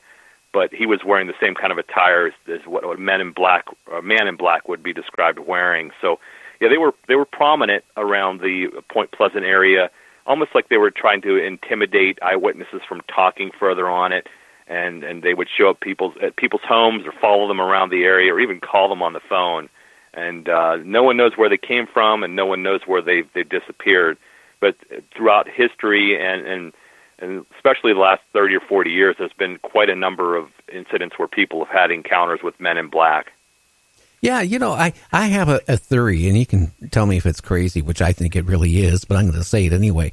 You know, back, you know, before digital TV, you know, going back, you know, 30, 40 years, you know, the AM, or not the AM, but the transmitters, you know, for broadcast, you know, TV band, you know, they were really high powered and, you know, and a low frequency. And uh, the signals would, you know, to travel out in space, who knows how long it would take. You know, like Leave It to Beaver or um, uh, Father Knows Best to go out there, right? And and maybe get picked up by another civilization or you know scout ship or whatever and then they they view it and think this is what the people on earth the creatures on earth you know look like and this is the type of contraptions they drive so maybe when they came here they dressed the part drove the part but the problem is maybe they were 10 years or 15 years uh, off on their their timing I couldn't answer that. Anything's possible, I guess.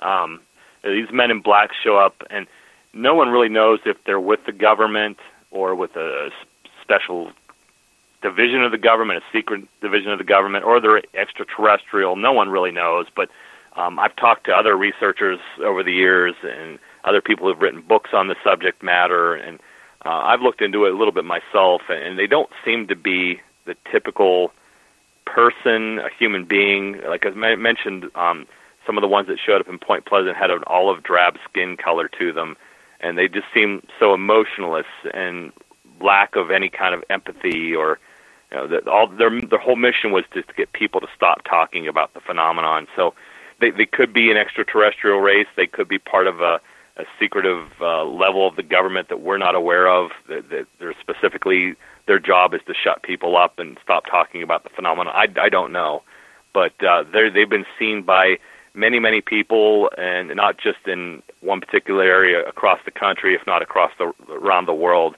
They've been witnessed and encountered. So it's a, it's a pretty well known, prominent uh, thing that's going on. People are experiencing them and seeing them and, and having run-ins with these men in black. Yeah, that well, you know, even if it was the government, you know, d- doing that psychologically, okay, uh, to intimidate people not to talk. I think the majority of people, if you get somebody, you know, dressed in black, kind of doesn't look like they quite fit in, uh, would be enough to make you kind of scared, wouldn't it? Yeah, it so it definitely would be an intimidation um, factor involved, especially if they're showing up in business suits and looking very professional and talking professional and, and, and trying to persuade people not to talk about their experience. Yeah, that would that would be intimidating for sure. Now, too, I was going to say Joe Taylor, who is a person in Texas, has a museum. He works for different museums, you know, across the country, putting dinosaur bones and, and back together, uh, you know, reconstructing them for the museums and, you know, and repairing them and all that stuff. He uh, was on my show, oh, about a month ago, and he had a friend uh, that her friend supposedly was going to town and saw uh, a person in the middle of the road and hit it. And she thought she hit a human.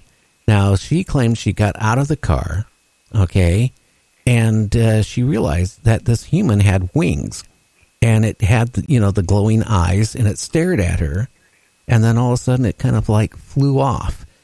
And the, the, what I said to Joe, I said, did they ever think about taking that vehicle in, you know, right away and get DNA? Because I, I guess supposedly it also put a dent on the driver's side fender, uh, you know, to see if you could get any DNA off of it. And nobody thought about it. So I, again, maybe that's another, again, a, a hoax or whatever. But, you know, that was an interesting, you know, report. And that happened recently.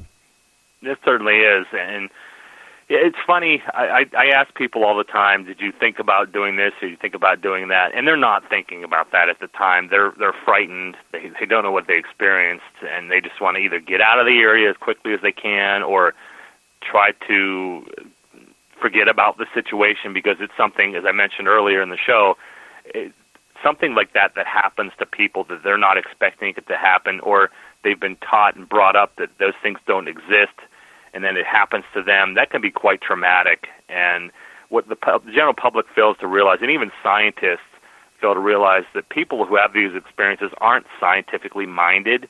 Um, some, I'm sure there are some that are, but the majority of them aren't. And when they have an experience like that, they're not thinking, well, I should get a blood sample or a tissue sample, or I should take a picture or video or whatever. They've had a, a very traumatic experience, and they either want to forget about it or they want to try to get as quickly away from that situation as possible. And by the time they think about, well, maybe I should have gotten a picture, or I should have collected uh, stuff off that dent, or if there was blood or tissue, I should have turned that in for DNA. By that time, it's it's way too late. It's it's contaminated, and it's not going to yield anything. Um, I'll, I'll give you a perfect example. This happened to me this past weekend. I was uh, I I hosted a Bigfoot event in Pennsylvania, and I was on my way to that event, and in the car with me I had a, uh, a doctor. Um, his name is Dr. Jeff Meldrum, and he's the leading one of the leading scientific minds in the field, um, scientific authorities that is looking into the Bigfoot phenomenon. He was one of our special guests, and we were discussing Bigfoot, and, and he's he, he's a anthropologist. He has a background in primate anatomy and and uh, um, foot foot morphology and foot structure and anatomy of animals in general and we were talking about a variety of different things when all of a sudden out of the roadway on our right runs this animal. And it ran across the road very quickly in front of our vehicle maybe two car lengths in front of us and crossed the road. And what was unique about this animal was it was completely void of hair. It looked almost we our first thought was it was a marsupial maybe a kangaroo or something. And here we are in southwestern pennsylvania. Why would there be a kangaroo Yeah. out here. They're they're not common or native, but it turned out it was. We got a, a better look at it as we slowed down and looked. But by the time it was across the road and heading into the brush, we realized that it was a, a mangy fox. Uh, it was nothing more than a fox that you know lost all its fur because of parasites, and just that fleeting glimpse. We all had cell phones with us. We all had you know cell phone cameras, and we're sitting there BSing and talking. And this thing runs across the road so quick. And even though it was a common animal, for me to pull up my phone and take a picture, it was gone in a matter of seconds.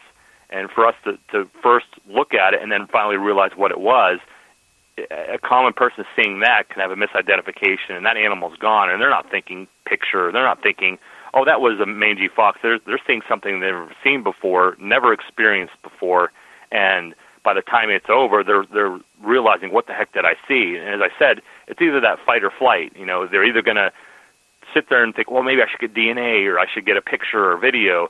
By the time it it, it comes around to that, it's it's over and done with, and there's no picture, you know, video they they can take or no DNA they can collect. So um, uh, the public is sadly misinformed if they think, you know, oh, you have a Bigfoot encounter or a Mothman encounter. Let's get a video or a picture or something that to prove it's real. By the time it's over and said and done with, there's there's no opportunity to get that information. Oh yeah, and at least you guys had closure on it, so you got Right. to see what it was before it disappeared. And so I mean, Yeah. that makes it better. But I bet when you first saw it, though, I bet your heart was just pounding. oh, we were like, whoa, what what in the world is that thing? Because it happened so quick. I thought at first it was a dog coming across the road, but then I realized it was completely void of hair. There wasn't a patch of hair on it at all. And as I said, it looked like a marsupial when it bounded across the road. And I'm thinking, well, what, what the heck is a kangaroo or a wallaby doing out here? This is this is the United States, and unless somebody's got a weird looking pet, that that shouldn't be there. And it was it was quite exciting. We had we were talking about it for quite some time afterwards, but just the the whole incident that happened in a matter of maybe five to six seconds, and it was over with, was quite exhilarating. I mean, it's something you don't normally see every day as a mangy fox or a mangy bear or something like that. Oh yeah, I, I can guarantee that would get my heart going.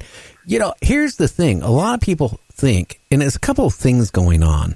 But I'll start off with this: Joe Taylor, like I said, he you know he, he's been all over the world, you know, Africa, Egypt, you name it, gathering dinosaur bones, you know, reconstructing them for museums. You know, this he claims many years ago he was in Africa in one of the little villages, and a uh, hunter came back and claimed that he saw a dinosaur and uh, that he thought he killed it.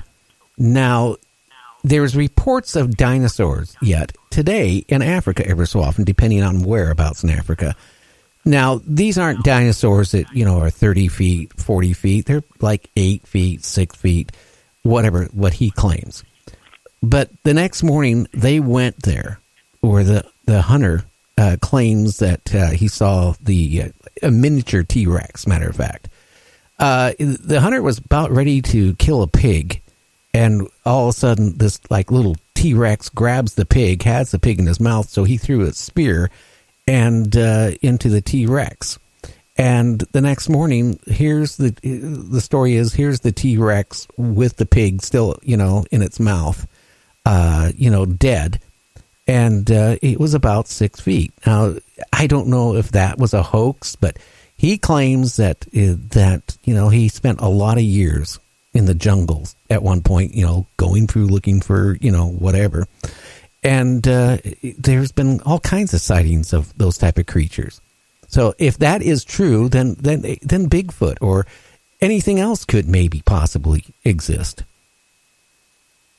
Yeah, I, I've heard people talk about the supposed dinosaurs existing, like the Mokele-mbembe is supposed to live in along the um, the uh, from what I heard in South America, they, they've seen it. Um, it's supposed to be like um, what's the dinosaur called? The uh, the vegetable the vegetarian dinosaur. Um, Yeah, I, I, the name escapes me. I apologize, but the people have claimed they've seen that, um, and, and the T Rexes. I've heard that too, but along the same lines of thinking of Bigfoot, where's the evidence? You know, where's the physical proof that these things are existing? All we have are stories of people seeing. If the guy, the hunter, truly speared a T Rex with a pig in its mouth, you would think that that he would take that to somebody and say, "Hey, look what I killed." And then word would get out, and they'd have you know, a scientific team or somebody come and examine it.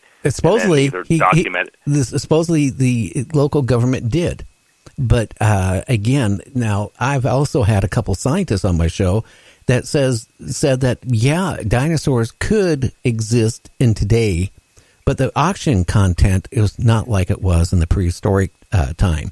So th- uh, there's no way a dinosaur could be 30 feet, 40, 60, or whatever the feet, you know, in, in diameter. They would be kind of a scaled down miniature, you know, uh, of it because the oxygen content couldn't support their life.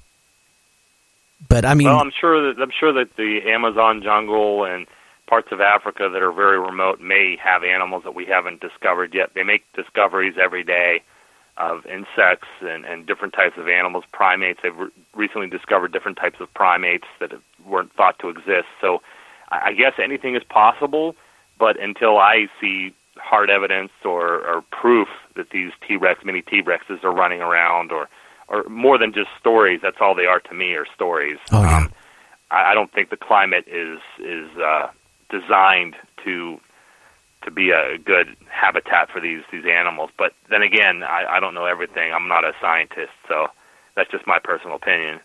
Yeah, that's I, that's why I stressly I think you know it would end the story of Bigfoot one way or another if they could actually.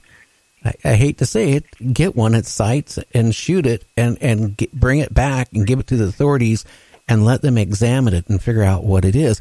You know, going back into the 1920s up in Seattle, the old uh, coal fired power plant, there was reports of a hairy man, you know, uh, running, you know, down and, and, and going through, you know, and stealing food, uh, going through garbage cans and stuff like that. And that was reported for quite a few years. And then all of a sudden it quit. So, uh, you know, and that, you know, has been documented both, you know, by at that time by the police, newspapers, and all that stuff. Again, we don't know what it was. Maybe it was some guy. It was, you know, extremely hairy, running around naked. I don't know.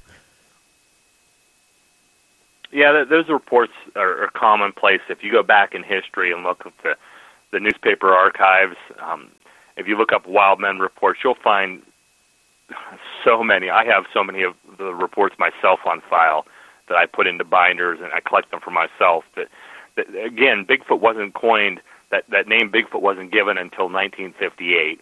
So before that, they were known as wild men because nobody really knew what they were.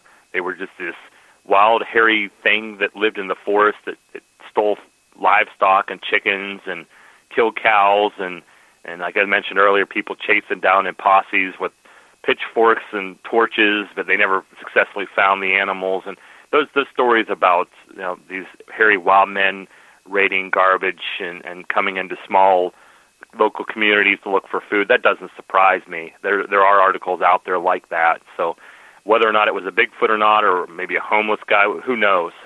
Anything's possible. But um, yeah, there are there are tons of stories like that that have been around for for decades. If you do some research, you can find a lot of that information online, or even in in, in if you go to the local library and ask them to see some historical documents or even newspaper archives, you you can find a lot of those stories are prevalent. Yeah, what I find because of the age of the internet, okay, you know, somebody can go post something, right, on Facebook, and all of a mm-hmm. sudden millions of people see it. And then, you know, it- so you can create a hoax really fast or, or whatever. But if you go back before the internet, okay, let's go back to the 1920s or even before that.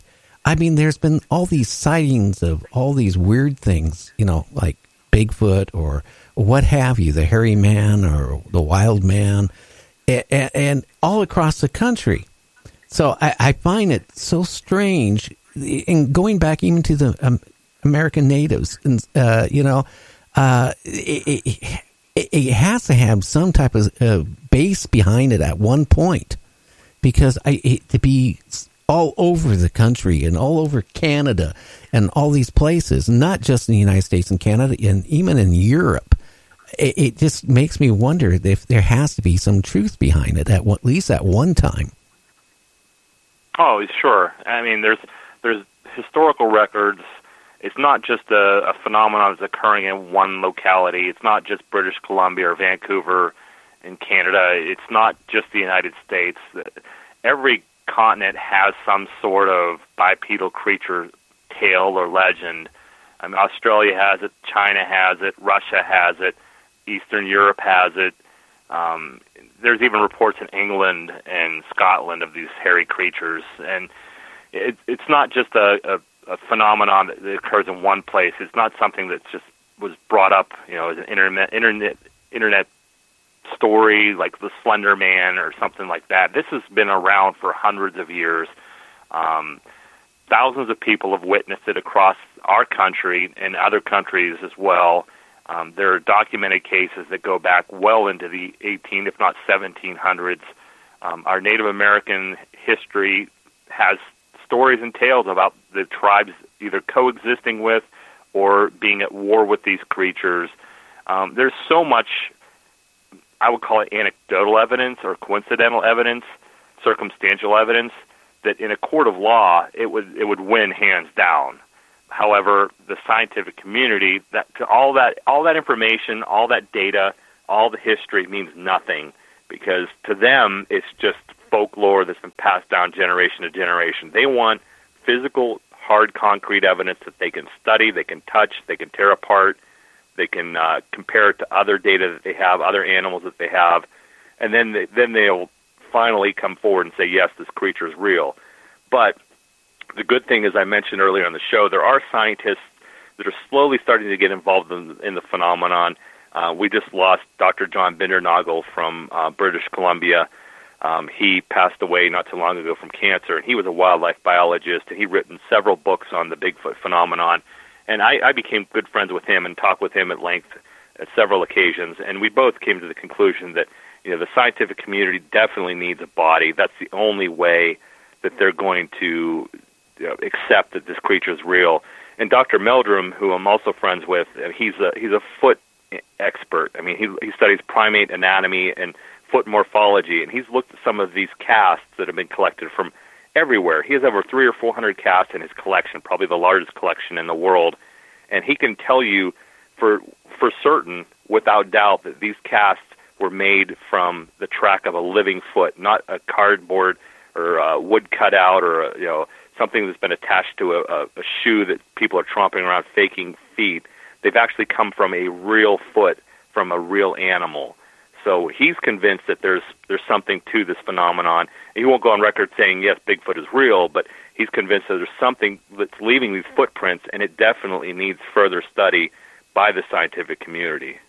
Oh yeah, I, I wish the government would take it kind of serious, you know, and and pro, you know, and have a grant where they could really go out and do, you know, the research.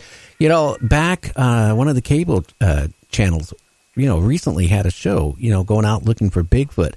I, I watched that a couple times and I, I, I turned it off and I, I started laughing. I, I you know, you're going to take like 13, 14 people out looking for Bigfoot, making all this noise, carrying lights, carrying cameras, and you're going to see a Bigfoot. That wasn't going to ever happen. No, those those TV shows are, are basically for entertainment purposes. But um, in answer to your question about the government getting involved, in in a way, I would kind of like to see them donate money or a grant or something like that. But in a w- and also in a way, I wouldn't want to see them get involved because we know that the government can be corrupt and they can do things for their own benefit. And, and even if Bigfoot does exist, it may to them pose a potential threat to, let's say, the logging industry or to religious beliefs, because there are there are those who believe that the the creatures are are, are from the biblical times. Because if you read the Bible, they talk about giants in the the, the Bible in, in many different chapters, but there could be a variety of reasons why the government would want to cover, cover up Bigfoot being real or legitimate. So, in a way, it'd be kind of nice to get the government behind some studies, but I think in the end they would cover it up for their own interests or for what they felt were the best interests of us, and we'd never get an answer one way or the other. So, I would like to see um, the scientific community, not government related, um, actually doing the research and the work um, to prove this animal is, is real and does exist. And then once they do, they're sure then the government can come in and put a, a protection, a species protection act in place to protect it from going extinct, or you know, at least from people poaching and going out and hunting and shooting it. Yeah, but you know, again, looking at maybe the other side of this, how many years have people been going out in the woods looking for Bigfoot and actually never see one? And and uh, again, yeah, they get the reports of the rock throwing, or you hear the tree knocks, or rocks, you know, hitting each other, or the pine cones being thrown at the people. But it, it just, you know, I would think, you know, that there would be more evidence than that. You know, I, I t- again, I'm, I'm, I'm being honest with you. Even whatever I saw, you know, I don't know what it is. I don't know what it was. And I, was it a Bigfoot? I don't know. Was it a guy dressed up in a Bigfoot outfit? I don't think so. Could it be a, a guy, it, it uh, you know, uh, it, that uh, is living out in nature? It weighed maybe 400, 500 pounds. I don't know about that either. But I, I can tell you that there's something out there. And, you know, like you mentioned too, they're always finding something new that they figured it never would be uh, exist at this time frame. But you know what? Things are washing up a couple times a month on a beach that they look at. They go, "Wow, that should have been extinct a, a million years ago." So it, it's always things out there, you know, that are you know happening. And and maybe the government does know Bigfoot exists, but the same way like the UFO community right now, all of a sudden you have what people are thinking, oh wow, it's a lot of disclosure but you got at least the Navy's, you know, admitting, you know, that there might be UFOs, and they're actually taking it serious now when their pilots report, you know, UFOs. Eh, So it maybe things will slowly start, you know, materializing where you know things will start, you know, coming out. Well, I find it fascinating now, especially now in the last five, five, ten years. But Bigfoot is such a hot topic. It's become a main um, symbol in pop culture status, where there's Bigfoot beef jerky, there's movies, there's TV shows. It's it you can't Coffee there's cups. advertising. You can't swing a dead cat with something coming up Bigfoot related, and it's become ingrained in the minds of a lot of people that you know Bigfoot is this fun, hip, cool thing now, and it's not taboo. It's not something that people should be afraid to talk about. It's popular, and it's been popular for the last couple of years, much like ghost hunting, much like UFOs and stuff like that. So it's not surprising that the government came forward and, and even with the UFO phenomenon, they, they're looking into it now. I don't necessarily think they're they're acknowledging alien existence as much as they are acknowledging there may be advanced aircraft that other countries have that we're not familiar with. And a UFO is simply unidentified flying object. It doesn't mean necessarily it's an alien craft, but they could be looking at the phenomenon of UFOs as um, advanced technology the Russians have, or China, or some other major major country has that we're not familiar with that we don't understand yet. And that, that that could be what they're really trying to put out there to the public. We don't we don't really know, but and the whole Bigfoot and, and all the all the paranormal now is so, so mainstream and so popular that nothing surprises me anymore. Oh, yeah. Um, when this stuff comes out and I hear about it or read about it, I think to myself, you know, I've been at this for a long, long time, looking into it and studying it and and trying to understand it. And it's a great mystery. It really is. Um, there's something to the phenomena of Bigfoot. Whether or not it's real, I can't say. Um, I've never had a sighting myself. Um, I haven't been that fortunate, but I've had the rocks thrown at me, and I've had some really weird things happen in the woods and heard weird, really weird things that I can't explain. Um, and I've talked to hundreds of eyewitnesses who have had something happen to them, or they've seen the, the actual creature. I, I've been across the country, and I've been up into Canada. Um, I've done a lot of my research on the East Coast, but I've been to the Pacific Northwest and Texas and some of the other other hot spots across the country, and I've seen the habitat. And it doesn't surprise me when people say there could be a Bigfoot living in this area because some of their, those areas are still pretty remote and isolated, and people just don't go into them. So, but again, nothing surprises me anymore with what the government comes out with, what they disclose, what they don't disclose, what their intentions are or not. Oh, I agree with you on that too, you know, because, but I, I look at things logically, okay? You know, when it comes least to UFOs, I just look at we can't be the only humanoid uh, creatures out there. That, you know, it, we'd be so naive if we say, hey, our planet's the only one that has life on it. It, it, to involve, you know, involved where we are right now. I just can't believe that. Uh, thinking logically, I, I, I think there is other, you know, whatever on life on other planets out there. Are they smarter than us, uh, more us? I don't know. But, uh, you know, all I can say is there's a lot of things going on. And, and it, you know, I find I've been in the paranormal myself since 1976 on my first radio show. Uh, it was a talk show. I thought it was going to be top 40, but when I went in there to, to start my job, they said, no, we converted over to talk radio. So you're doing paranormal. I didn't even know what paranormal was back in 1976, but I've heard a lot. And I will say this uh, Art Bell, if it wasn't for him, I don't think it would be people talking about, you know, ghosts as much as we are. We wouldn't be talking about Bigfoot or UFOs or cryptids. If it wasn't for him, you know, he's the one that started making it, you know, mainstream where people weren't scared to talk about it. Well, I agree. Art Bell was definitely a pioneer, and, and he really brought those those topics, those fringe topics, to the forefront. But there were a lot of folks before him that were doing that as well, and and uh, Arthur C. Clarke, for example, Oh, yeah. he he had a show about uh, the UFOs and strange phenomenon. And we can't forget In Search of with Leonard Nimoy and his program that ran for several seasons about a variety of different paranormal and UFO topics, Bigfoot topics there's always been something in the media, but uh, definitely Art Bell was one of the pioneers to get the, really get out there to the mainstream masses, especially on his radio show Coast to Coast when he started it, and and really getting out the word, and then moving on to Midnight in the Desert, which was the last show he he did before he passed, and uh, yeah, he's definitely um, one of the pioneers to really make the paranormal and UFOs and cryptids more acceptable and uh, more welcome to the general public than anyone else, as far as I'm aware of. Oh yeah, because I remember when I, like I said, when I first started doing the paranormal talk shows on various stations, I actually people would ask me, "What did you do?" And I would say, "I worked in a radio station."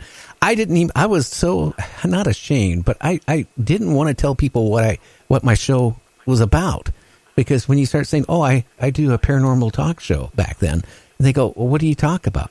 Oh, we talk about you know. Uh, uh, you, you know, ghosts. We talk about UFOs. We talk about, and people would look at you like you were strange.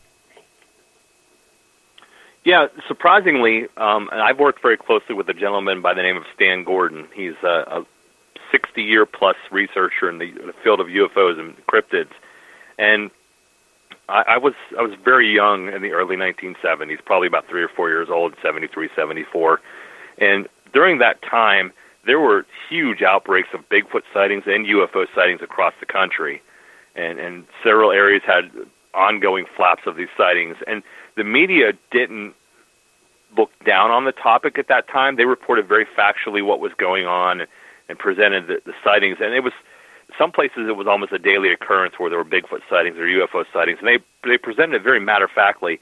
But as they moved into the late 70s, early 80s, it became almost like a a running joke. And I think the reason for that is because there was never any concrete proof presented, and it, it became more and more of crackpots telling stories and making stuff up and hoaxes, and, and nobody took it seriously after the late mid to late 1970s. It became a running joke. So I can understand where you're coming from, where you were hosting a paranormal show and having people laugh at you and ridicule you and and just roll their eyes because it wasn't something that was main mainstream accepted at that time.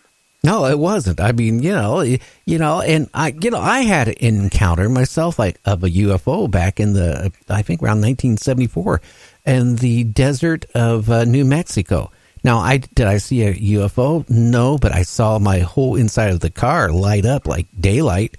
And I pull off the side of the road. I open the car door, and it was intense, bright you know, I was in the military. I served. I know what helicopters sound like. I thought it was a helicopter. I was because I was speeding. I think they had a, a speed limit like 100 miles an hour or something weird back then.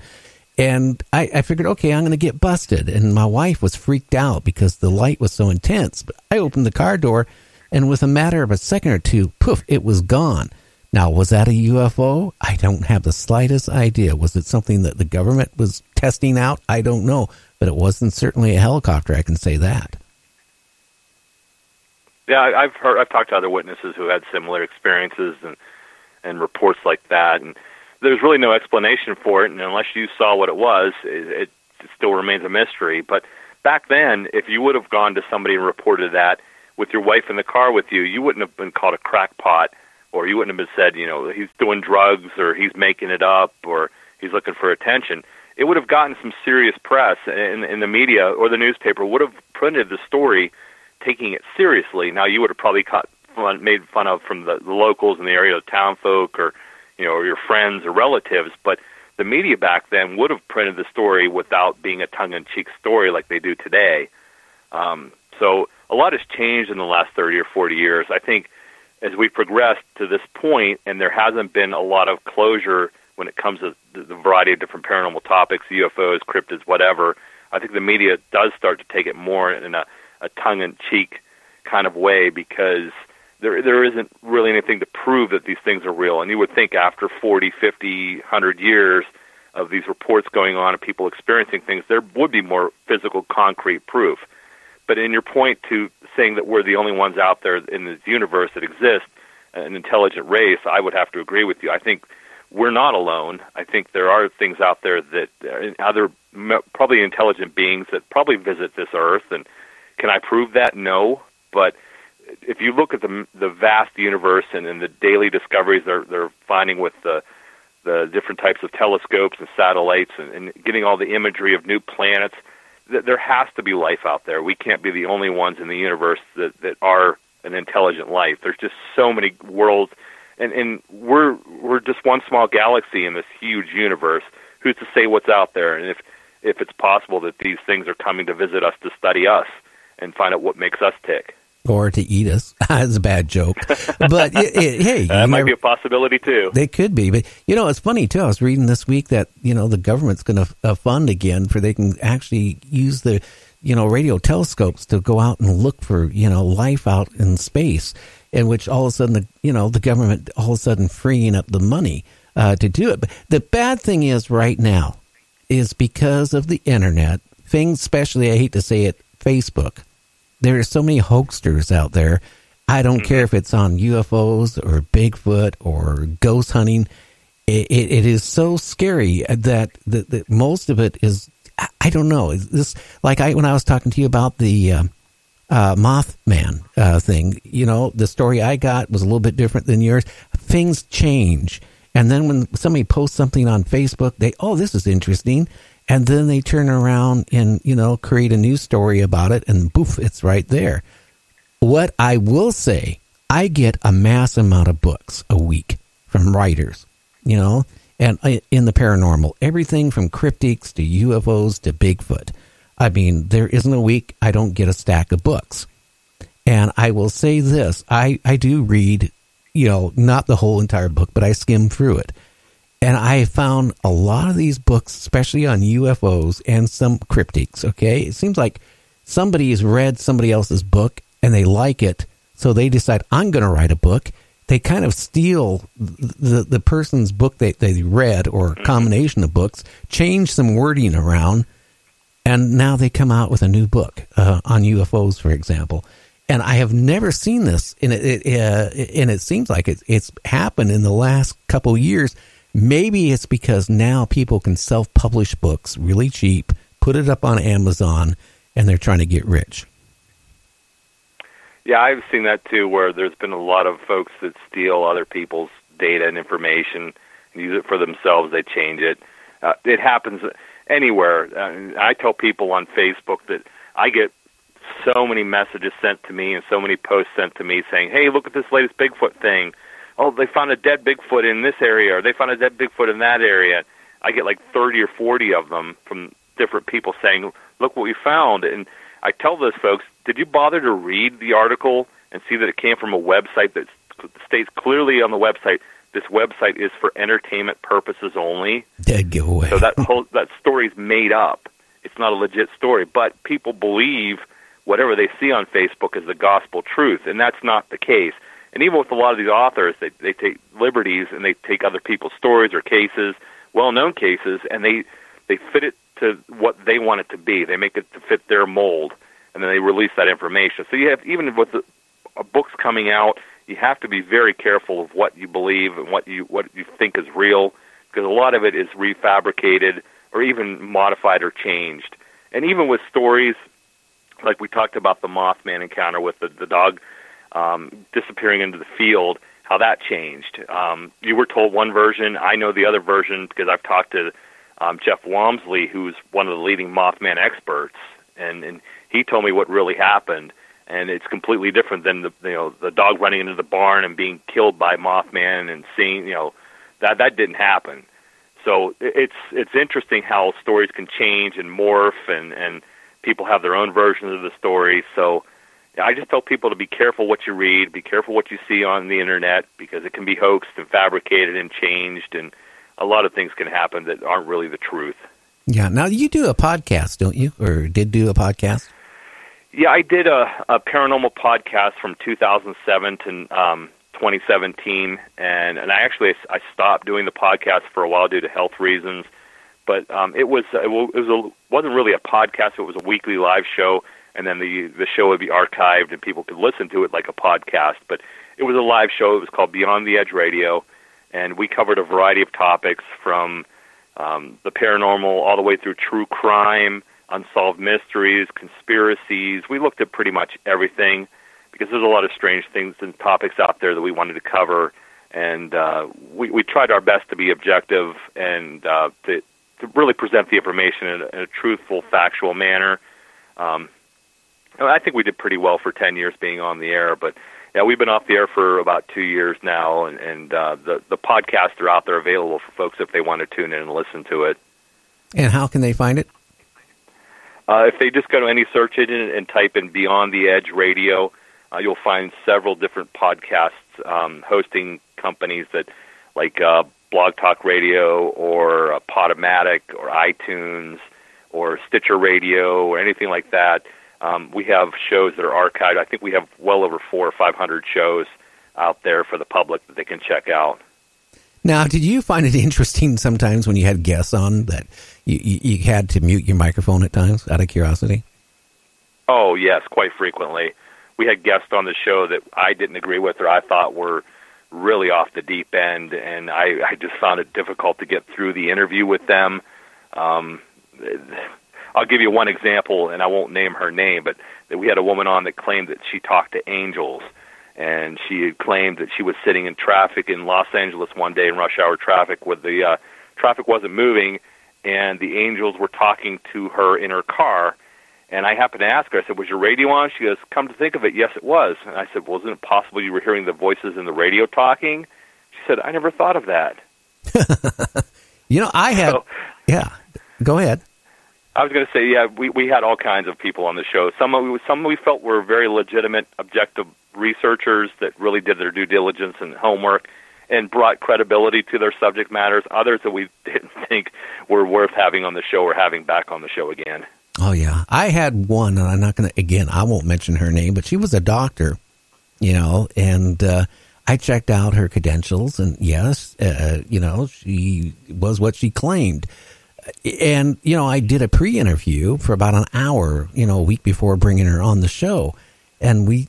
I knew what we were supposed to be talking about. All of a sudden, she gets on, and we're talking about aliens, and and all of a sudden, she says they communicate with her in her sleep at night, and that uh, she goes off to this uh, uh, alternate universe. They talk to her. Uh, then she starts going into like there's 25 million cloaked UFOs circulating Earth to protect Earth. And then I start hmm. thinking, oh my God, I got two hours of this. Yeah, that happens sometimes, unfortunately. Yeah. And, and as, a, as a radio host is, I'm sure you you know you got to make the best of the situation as you can, or dump them and, and go to a, a pre-recorded program. yeah, uh, yeah. I, I, would I wish I was smart enough to have done that. And then I had one on my show, and I'm not going to, you know, because we're almost out of time here. I just want to say I had one that his agent was contacting me on a regular basis. This guy is supposed to, you know, be an expert on, you know, like vampires, uh, The Walking Dead. He wrote a book about it, and uh, kept saying, "Oh, he'll be perfect on your show." And so I, you know, after about two months of, you know, getting these emails like a couple times a week, I, okay, I'm going to bring him on the show. And we started talking. He, he mentioned the name of his book. And I said, well, what can you tell me about it? Well, I don't want to talk about, you know, my book because I don't want to give any plots away. And I and, and I start saying, well, can you tell me anything? Oh, yeah, there's a, a, a, a boy and his sister. And I go, okay, well, and and then it's like kind of a living dead, you know, walking dead type of book. He wouldn't talk about his book. I had him on for two hours.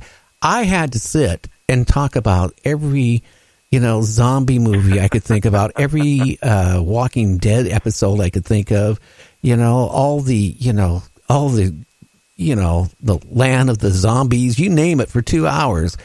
And I thought this is going to be the worst show I ever had. And actually, I had a very high rating, uh, but it was weird. I mean, that's the type of show you, you that's what I hate about doing a live show, you know, feeding out to radio stations because if something goes wrong, you can't just sit there and push a button and say stop and then, you know, wipe it out and start over again.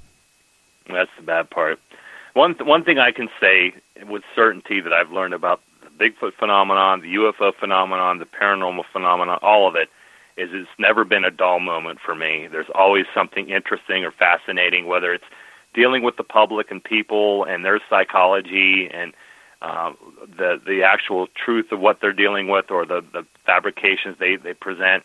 There's always something fascinating and interesting that makes it worthwhile. And it, it's it's almost entertaining to the point where you can take a step back and look at the whole giant picture, and it's it's never dull. There's always something going on that makes it worth whether it's good or bad, makes it worth checking into and studying. Oh yeah, yeah. Like Ron Morehead, you know, with his sounds of Bigfoot and stuff. Mhm. I- I've been, you know, I've had him on on my show. I was rather impressed with, you know, what uh, he had to say, uh, and some of the sounds he's managed to record. So I don't know if, unless there's hoaxsters way out when he used to do this, where he had to pack out with a mule to go to his, uh, you know, little camp he would go to every year. Yeah. I- I- you know, I think he he captured something out there. It sure wasn't squirrels making noise.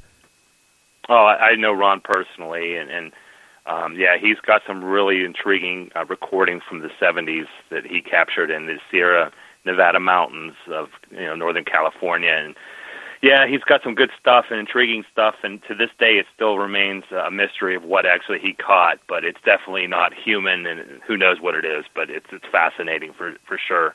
Well, it, it gives hope that there is maybe Bigfoot out there. Uh, before we sign off here in like two minutes, is there any uh, website you have or anything you want to you know share out? Sure. Uh, I'll give out my personal website. It's ericaltman.net.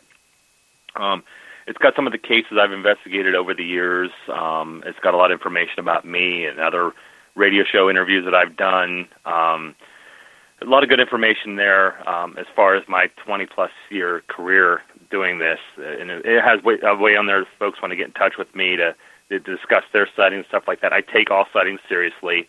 Um, and, and we, we we keep the uh, witness name confidential, so people don't have to worry about us giving out names and addresses and stuff like that.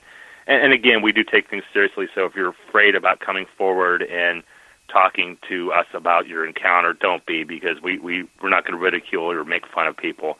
We want to try to collect as much data as we can, and we we take every case seriously. So uh, they can get a hold of me at ericaltman.net. I'm also on Facebook. Uh, if you type in Eric H. Altman, you'll find my profile, and you can reach me there as well. Well, Eric, I want to thank you for coming on Night Dreams Talk Radio After Dark. Well, thanks for having me, Gary. It's been a real pleasure talking with you tonight. Yeah, and if you ever do run across a Bigfoot, you know how to get a hold of me. I'll definitely let you know. Okay, sir, you have a great weekend that's coming up. You do the same. Have a good night. Okay, night. Bye bye. Well, coming up here, uh, we're going to start taking scary calls uh, in five minutes. Now, what you can do is call this number in five minutes. Now, I need only one caller at a time. I can't take more than that. It'll jam up the line. I got only three Skype accounts. I'm going to be using two of them here uh, to do the show. That means there's only one number that's available tonight, and that's 1 253 203 6681. That's 1 253 203 6681. It'll start at five minutes after the hour. Now, you call up and tell us a scary story, be it true, fake, or whatever. You kind of leave that up to us. To, uh, you know, then at the end, you can say if it's real or not. You know, why not? Don't leave us hanging. Now, what are you going to get for doing this? I'm going to send you, well, one of the many different books I have in the paranormal. I'm going to even pick up the postage, so it's not going to cost you anything. It's a free book just to say thank you for listening to the show and calling in. Again, that's 1 253 203 6681. I'm going to have James Kirschbaum uh, coming on for the last hour to help, just in case we don't get any callers, because people are not used to calling in my show. But this is a good time if you got a scary story please give us a call. Again, I'm going to give this again. Write it down with a color crayon, marking pen, paintbrush. I don't care. It's 1 253 203 6681. I'm going to take a, a short break uh, to go to the little boy's room. I'm going to play some music and then we'll be back in about two minutes.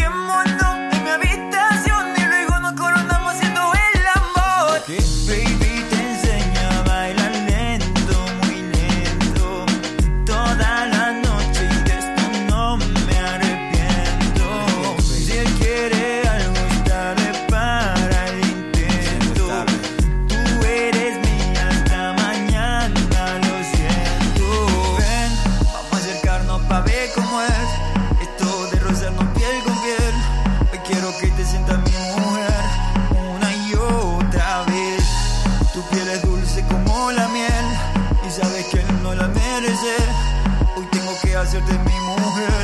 Y lo sé muy bien. Ven, vamos a acercarnos para ver cómo es. Do you have a paranormal story you want to share on Night Dreams Talk Radio? You could be a guest. Email us at nightdreamstalkradio at gmail.com. You are all. Oh,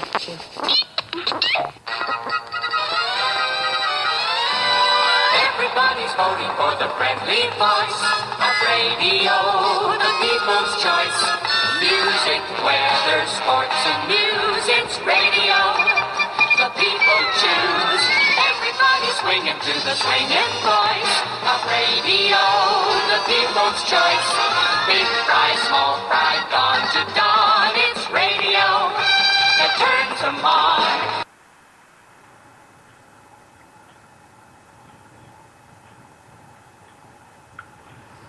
Ladies and gentlemen, here it is, the most listened to radio show on the planet. Even the other stations are tuned in too.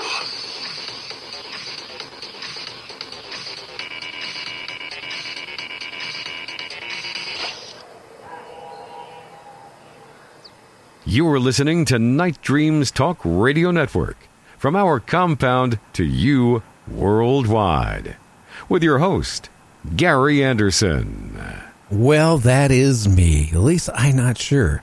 Do you believe in Bigfoot? Do you believe in Mothman? Do you believe in UFOs and aliens? Well, if you got a scary story, why don't you give us a call in about two minutes at 1 253 203 6681. James, are you on the line? Yeah, I'm on the line, and I about fell off the line. No, I'm good. How you doing, Gary? Uh, oh, what, what type of line are you talking about here, my friend? not, the kind you're thinking of. Geez. Okay, I just wanted to make sure. All right, do you now? Do you, are you all set? Do you got a cup of Jabba next to you? Do you have your sugar frosted flakes next to you? Well, if I had a longer beard, I'd have my frosted flakes and eat and talk at the same time on my ten dollar mic, but not tonight. Tonight, I'm going no frosted flakes, no beard, and a good mic, and keeping it professional. Oh yeah, I know that mic definitely was more than ten dollars. It was like eleven ninety nine. yeah, put it over that new uh, tax bracket for sure. Yeah. So, what did you think of uh, uh, Eric? I, I I think he had a lot of credible, interesting things to say. Oh, he was uh, very educational, very intuitive, and you know it's a coincidence he named uh, that guy Gordon today. I actually tried to uh, contact him today, believe it or not, but uh, I couldn't get a hold of him. Couldn't find he couldn't even find how to get a hold of him. Well, But yeah, well, I can do. I, I- can put you. Uh, I can connect you the next day or two with Eric, and maybe Eric can connect you with him. Maybe, but I but I didn't look very hard. I just looked for a little bit. But I remember now when he was talking. Um, that Bigfoot and UFO connection was in the 70s into the 80s. It was in like uh, north, central to northwestern Pennsylvania. There was a lot of uh, coincide at the same time UFO sightings and Bigfoot, and at the same time. Oh yeah. Now I'm wondering if we're gonna get any phone calls from anybody here tonight. I keep getting UFO pictures from somebody uh, uh, out there that is getting like 20 different U. He's you know getting like 20 UFOs, uh, you know, in front of his property every day. All di- all, all different ones. That is got to be the uh, what do they call that? Um, the astro- astrical highway or something. Gee, I have That- no idea. But I'm, I, uh, you know, I'm really worried about after promoting this all week. We don't get any phone calls with any scary stories. Well, somebody better call in some scary stories. I, I can tell you, I've got a boatload of them, but I but I'm trying to trying to piece them out once a week. Yeah, That'll keep, that'll, keep it a good ways for many years. yeah. ahead. or otherwise, you're going to have to go out and buy more comic books and read them, right? or something, or or do or do the armchair thing from the internet. Yeah. put my name put my name on it. Oh, jeez. Well, if anybody has a scary story, you're going to get a free book out of the deal. I know I got people listening, uh, and the number is 1 253 203 6681. Don't be scared. You don't have to tell anybody over there who you are. So, you know, No, if you got a scary story and you want to uh, share it, you'll get a good book. I guarantee it'll be a weekend read book. It's not going to be like a 20 minute read book. And it's free. And I ain't paying the postage. Yeah, and that's going to be like at least five, six bucks, and it's a it's a brand new paranormal book on the paranormal, and you don't even have to give your real name. Just say anything. Just just let the story flow off your tongue. Yeah, and if, and if you don't call in, then you look at the bright side. You save me money. I can go McDonald's. Yeah, because I, you know, if you sent out just five books at five bucks a piece shipping, that's twenty five dollars right there. Not to mention your time and your gas to go do it. Oh yeah. Well, so far it is seven after. We're not getting any phone calls, and I had all these people all week long saying, "I'm going to call in. I got this great story. Where are you guys? Come yeah, on. Yeah, what's up with that? Are you guys down at- be. Are you guys down at the bar? You know, drinking a beer or something? It is Friday night, isn't it? I'm Yeah. ready to be scared tonight. Well, I'm gonna okay. I'm gonna start off this, and then we, you can do one, and maybe we'll only go on to nine thirty then if no one calls in. But I, I'm going to talk about my Bigfoot encounter a little bit more than I ever have. Okay. Oh, I'm ready. Hold Okay. on, let me get my pen. Get Go your ahead. no, uh, come on. You can get your color crayons. Okay, that that'll work. Yeah. Now. you know, someday I'm going to tell you something. You're not going to know it. I'm going to call your wife. I'm going to get her side of this. Yeah, and you, you're going to rile her up about that car we no longer own. Uh, you know, that's okay because you know what I did. Uh, uh, that you know, when the car was like two years old, my wife wanted another car because she puts on a lot of miles. In two years' time, she puts like about eighty thousand miles on a car. oh my. So, like, if Wow. you don't trade them off in two years' time, they're you know they start going downhill really fast at that point. But I had a son at the time, who, you know, who wanted me to go buy him a car, but he didn't have much money, and I said, "Look, this car is a Cavalier. It's a four door, right? But you know, hmm? i i it's a nice car." And you know, in you know, driving it locally, it'll last you for a year. No, he wanted to have a, a Mustang you know, a ah. 79 fastback Mustang. No, I'm Oh, sorry, boy. an 89. It was an 89. Yeah. Uh, eh, eh, it, it- no, no, no, no, no, no, no. I'm, I'm wrong. It was a nine, 98. Oh, we, we oh. got a caller. Okay. We got a caller. We got a call. Okay, we got a caller, I think, or it's a bill collector, one of the two. Who do we have? Uh, hello, Gary. First time caller, long time listener. This is Catherine. Um, I follow Night Dreams on Facebook, and I was going to call and tell you guys a story. Oh, please, Oh. please do. Please. Yes, please. I, we're ready to be scared. All right, guys. Well, um, a couple years ago, like back in 2017, I was traveling out through Hooper, Colorado. Um, I had just left the UFO Watchtower. I don't know if you guys have ever heard of it, but it's a pretty neat place. Like if you're into the paranormal and stuff, it's definitely a, a thing to put on your to-do list. But I've- I've heard of it. anyhow, I. sorry. No, go ahead. There might, might be a slight delay, but go ahead. um, anyhow, we were traveling out through Hooper, Colorado, and down on one of those highways out in the middle of nowhere, I um, saw a UFO. You know, it was in the broad daylight too. Um, I saw a UFO come out of the mountain, and then it looked like it went right back into the mountain. It was it was a strange experience overall. Just like being in Hooper, Colorado altogether was a strange experience. Like, what what was that community like to be a strange experience? Um, well, I, it was it was a, a beautiful day. You know, we had just been out traveling, and um, all of a sudden, you know, it, it kind of blew me away to see something like that because I was a little bit of a skeptic before going out there. So, pretty interesting. Now, have you ever had any other sightings of anything like that ever uh, since then?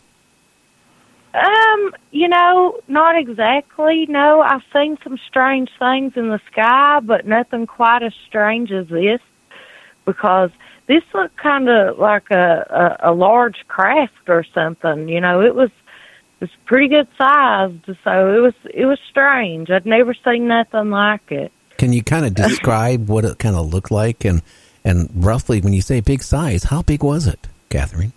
Uh, well, it was um, it was kind of like round shaped, and it, it I couldn't exactly tell you. It was just it was giant because it was off in the distance, and it looked big from where I was at. So, just to see it like go back into the mountain like that and totally disappear, it was kind of crazy.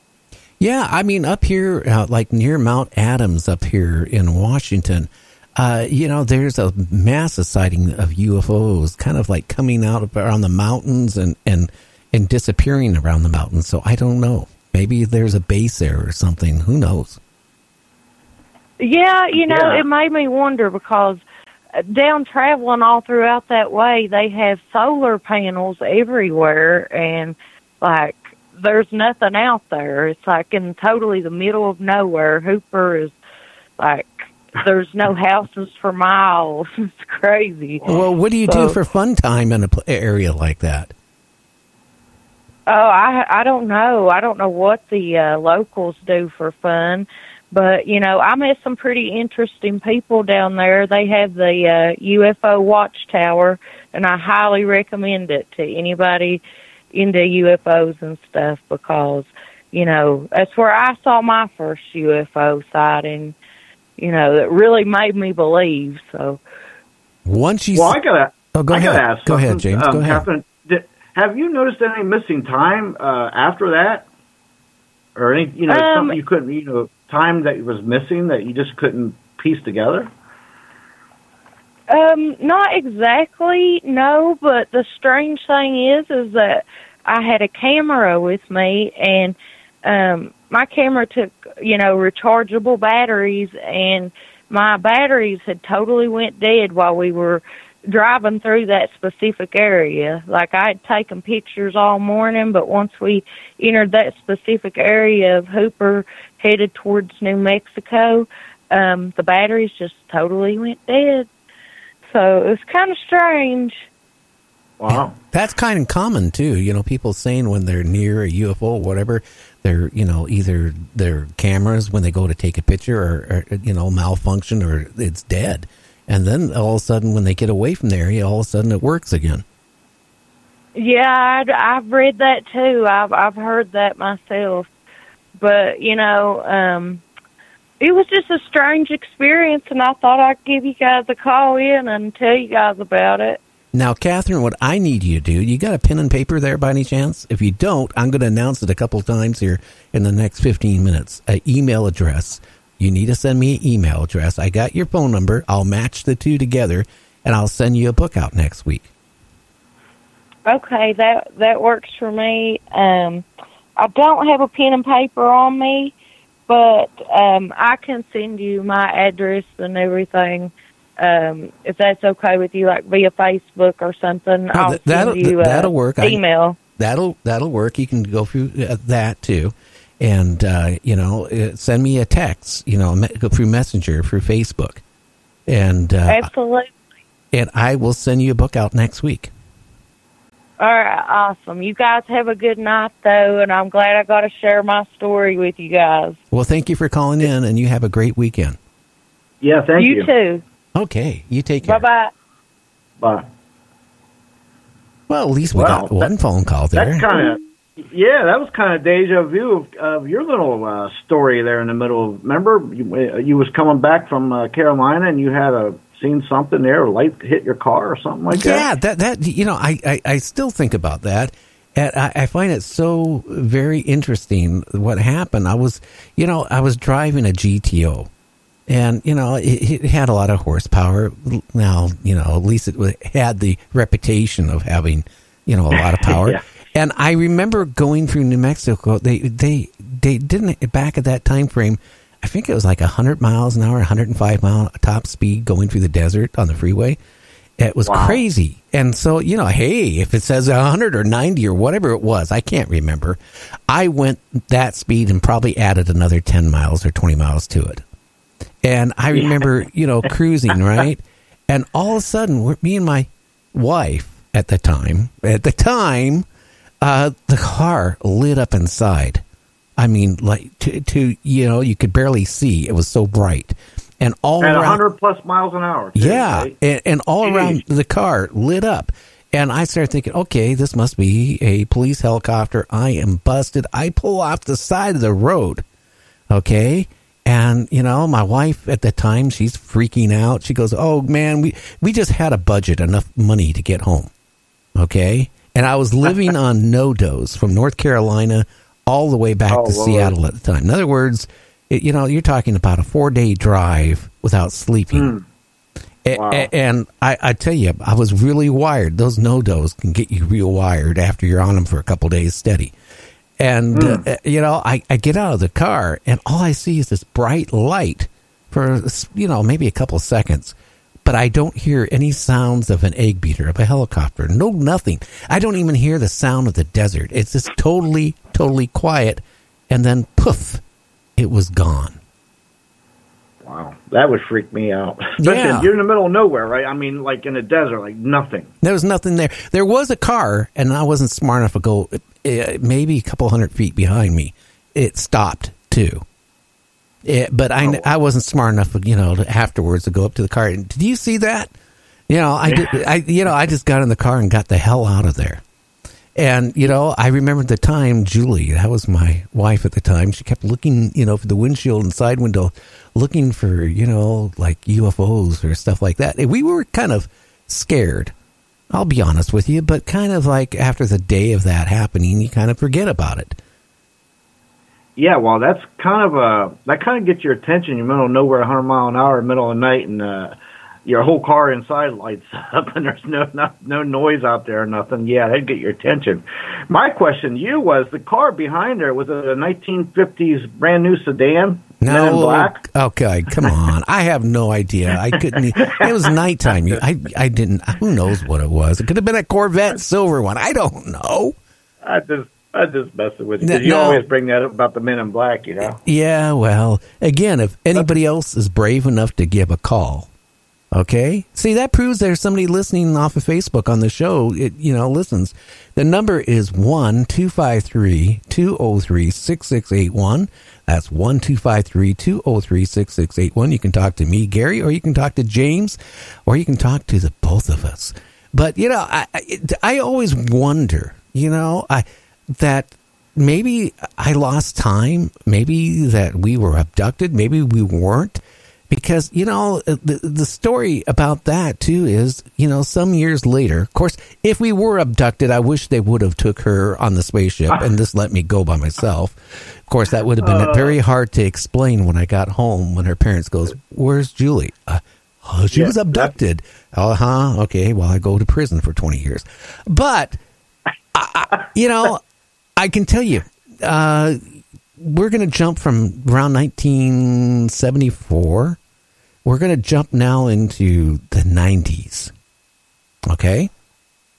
And I'll tell you what, something strange happened. I had some medical conditions. I went to the uh, a surgeon, and they did, you know, a CAT scan or whatever type of testing they did.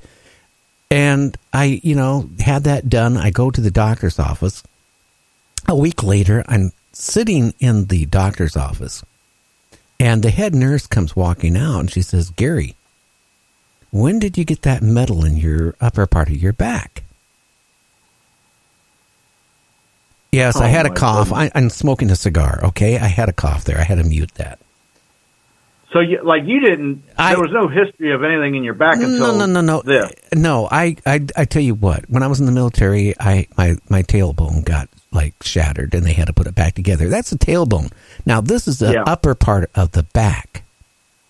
Okay, hmm, there was no no puncture marks, no scars, no nothing. And I go, I said to the head nurse, I mean, I go, no, you must got this mixed up with somebody else. And she goes, no, the doctor's going to talk to you about it. And I'm starting to go into my mind, you know, hey, I never, you know, no way, no Stratnol, I don't remember anything. So I go in and talk to the surgeon, right? And the first thing he goes, well, did you ever have surgery on the upper part of your back? And I Oh, go, geez. no, I you can see where the scar is in the lower tar- part of my back, you know, right by my butthole, uh, you know. But I said, no, I, I've never had any surgery in the upper part of my back. And he goes, well, you got a piece of metal, you know, embedded right next to your uh, spinal cord. And I go, Oh, wow. I go, well, no. And he goes, you sure you didn't have surgery at some point when, you know, whatever? And I go, no. And I said, I started getting concerned, and I said, okay. I said, um, well, can you can you remove it? And he goes, no, we can't remove it because the scar tissue it's formed around it. If we go in there, you could be most likely in a wheelchair the rest of your life. In other words, I would I'd lose all my abilities from my arms down. A- And I said, okay, well, you know, and I didn't think much of it. You know, I kind of blew that off of my mind. You know, I went and, you know, had my other type of surgery done and I didn't think anything of it. You know, too, one of my sons got in trouble and I had to go to court uh, in Pierce County every month for a year. And, you know, it, it, the first time I walk into the courthouse, I set the alarm off. And I found, gee. wow, this is crazy. So, you know, I, I was, you know, a, a bigger guy. And, you know, the, the first thing they do is, okay, empty your pockets, empty your, you know, put your wallet, do all this stuff, right? Take your belt off. Okay, well, you know, I'm wearing jeans. If I take my belt off, my pants might fall down. Oh, we don't care. Just, you have to take your belt off, right? I, and, and I'm still setting off the wands. I'm setting off the machine you walk through. And, you know, then they say, okay, go ahead and go through. And then the following month, I remember going there. I set everything off again. There's a bunch of people w- waiting to get into this is a superior court, you know. uh, y- yeah. Yeah, you know, b- big thing. Right? And uh, Yeah. I set everything off again. So then they said, oh, no, you got to come to the special room. Uh-oh. That's where they put Okay. the gloves on? Yeah, and they they could they think I'm trying to maybe smuggle something in, uh, and that the embarrassment of that. And then one other time I did that, my pants fell down to my knees. You know, good thing I had clean underwear on. But Gee. you know, and I kind of was upset. And then I think about a year after that, I had to fly uh, to, uh, God, I can't remember. It was on the East Coast. And we had to make a couple stops. Like one, it was in, uh, God, I can't even think, Minnesota somewhere for some reason. Uh, and I remember I get off the plane, okay, and then go onto the plane again. They have to, uh, you have to walk through this machine, okay, to get on the next plane. And I set it off. And then th- that's when I found out the latex gloves could actually hurt. Uh, But yeah, yeah, and I to this day I I don't know you know what happened, where I got it, but then after you know getting back into doing paranormal and talking about a lot of UFOs, I started here recently thinking maybe that night in the desert when I saw mm-hmm. that that bright light. And you know, and I, and it, it seemed like only a matter of a, a fraction of a second or two, and it was gone. Well, maybe we were abducted. Who knows? But I, I, Yeah. I certainly don't remember how I got this metal in my back. You know, I Mm-mm. asked my mom at the time because she was still living. My dad was still living at the time, and I said, "Did I ever have?" No, no, not never. So who know? I, I there's some little piece of metal in, and uh, you know, I've had other CAT scans done since then, and it shows a little piece of metal next to my upper part of my uh, spine. Okay, I got a question for you. Yeah, to this ahead. day, if if somebody's got a rubber glove and they snap it, does that like give you flashbacks or get your attention or something? I mean, my God. No, Jesus. no, but I, I tell you, if you- don't like, it's not fun going through experience. No, like. I know that's got to be. That's what I mean. I had to be traumatizing. Jesus, and and you did it more than. Obviously, it sounds like they did it to you a few times. Uh, you know, so- yeah, virtually. Uh, well, considering going to court for a year and having to go through that each time. Oh my. Okay, Jeez. I, I quit flying after that. Okay, I, I qu- oh yeah, I went flying for a second a second time. I had a friend of mine who, uh, you know, uh, was a salesman, and he, he put on events. Okay, uh, I I don't want to talk about what, but uh, uh, he would go around the country and he would put on like a weekend event somewhere where people would come and pay money to listen to him talk and he wanted my help, you know, to go and uh, set up the stuff. And he, hey, I've, he said, I, I'll pay for your first class flight. You know, I'll, you know, I, I I won't give you more than a couple hundred bucks for it. But he, hey, you know, and I figured, hey, this is going to be cool. Well, he knew about this uh, issue of me setting off these little alarms, right? Mm-hmm. So you know, he, uh, he we get uh, in. I set the alarms off. Okay, well they do their little thing, and they say, "Okay, get on the plane." Okay, so we're sitting in my the seat, you know, in first class uh, on this plane, getting ready to take off, and the stewardess walks by, and he goes, "Do you know what he has in him?" Oh, he said, they said that. He, my friend, as a joke, he says, "Do you know what my friend has in him?" Oh, oh my goodness. Okay. Oh, Soon as Lord, he said that, okay, she went and got the pilot. The next thing I know, security is on the plane. The next thing I know, this was in Dallas, by the way. That's where that one happened. It was in Dallas. Uh, that thing, must have been that. That must have made a mark because you remember the city on this one. oh yeah. And next thing I know, the police are there on the, Oh, the plane. Right now, people are getting pissed off because the plane now at this point was supposed to have been gone forty five minutes ago. And it's your fault. Right. So, you know, so, you know, they escort me off, and my friend, you know, looks at me, and he was an old fart. He thought it was funny, okay? Uh, but he didn't want to admit he was joking. Okay. Oh, and so he goes, Bye, Gary. Well, then they end up taking him, too. But anyway, they take me in the special room. They interrogate me because they thought maybe I had some bomb or whatever, right? And then they they start X-raying me and all this stuff, and and and he goes, "Well, yeah, that's what I was talking about." So they they said, "Okay, fine, you know, you got a piece of metal on, and okay, that's okay, whatever." So they let us go. The problem is, I didn't fly first class back after that. They stuck us on whatever plane they could put us on, and they actually the airline didn't even want to put us on because we created a scene on an airplane. I didn't create nothing. I didn't say a word. And you paid for first class and got uh, treated like second class or worse. No, my my friend paid for it, and we we we Oh. sat there and rode coach all the way back because of it. Oh my goodness, that sounds like a horror, a, horror trip. Jesus. So now, now, um, you know, before I forget, I want to hear more details about this Bigfoot encounter that you had that you said you hadn't said yet. Well, I'm going to go into it, but I want somebody else at least call. We had one Oh. caller. Again, the number is one two five three two zero three six six eight one. Come on, let's let's get at least two in here. Make it worth my time. Okay, Yeah, my Bigfoot. I want to hear somebody call in. my Bigfoot story. Okay, Yeah. so anyway, as we parked the car and we we went on a gravel, what was left of a service road or whatever it was. Okay, it was pretty much overgrown, but we managed to get the car a, a, a great distance off the main road. Uh, you know, and this is one of the main roads going through the Canadian Rockies. So we're probably about maybe a mile and a half up old road, and we couldn't go any farther because it was overgrown, and the you know the rut of the road was getting big, and I would have got stuck out in the middle of nowhere. So we, you know, we go out there and we got our cameras all loaded, and we, you know, hike in, and we run across an old, old prisoner uh, cemetery, which was qu- actually quite big, and it was oh, what was unique about it was overgrown.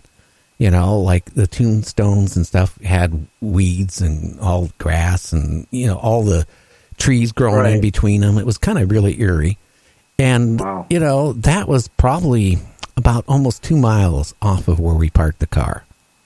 Jeez.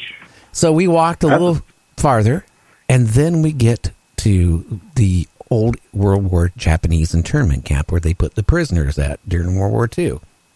Now you imagine, like I said, this is out in the middle of nowhere, and it was put out there for a reason. Because if the prisoners escaped, where are they going to run to? Because there's no towns or anything around there for at least probably 20, 30 mile range or, or more. Yes. Especially if it was wintertime because it's no joke up there in wintertime. Yeah, well, this was like early June, and there was actually even snow off the side of the roads in uh, space, you know, places depending on, you know, going through there at the, how, you know, how high up and beautiful area though. I will say that a lot of lakes, a lot of rivers, a lot of you know ponds and stuff like that. A lot of wildlife.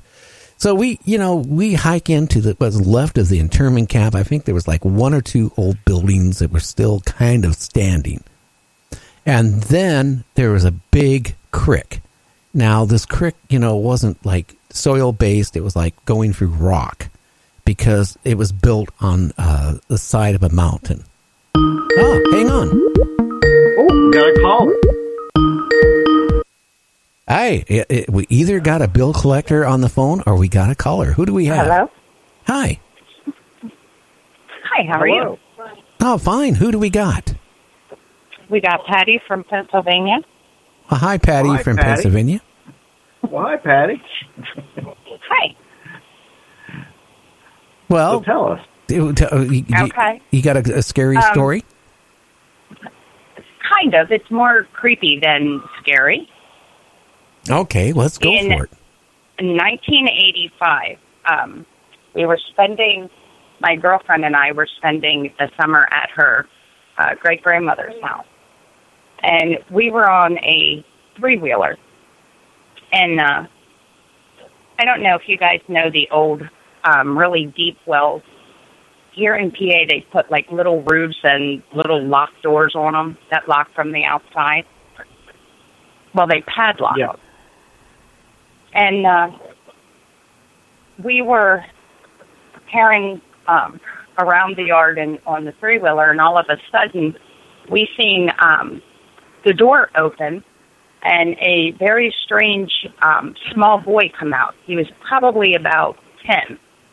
Now Oh, this well is probably oh my gosh, a good fifteen, sixteen feet deep, and there was no possible way um, that he could have gotten out. And uh, his clothes um, were old. And when I mean old, I mean like probably 16, 1700s. And uh, he took off and started um, running up through the woods. And uh, if you know PA, you know the terrain is very hard to walk, let alone run up the side of a mountain. And we were on the three wheeler going as fast as we possibly could up the side of the mountain chasing him, and we could not catch him. And this little boy had no shoes on. Oh, my oh, goodness. so he was running fast. And uh, That's shitty. uh, like he he wasn't a ghost or, or anything. I mean, he was solid.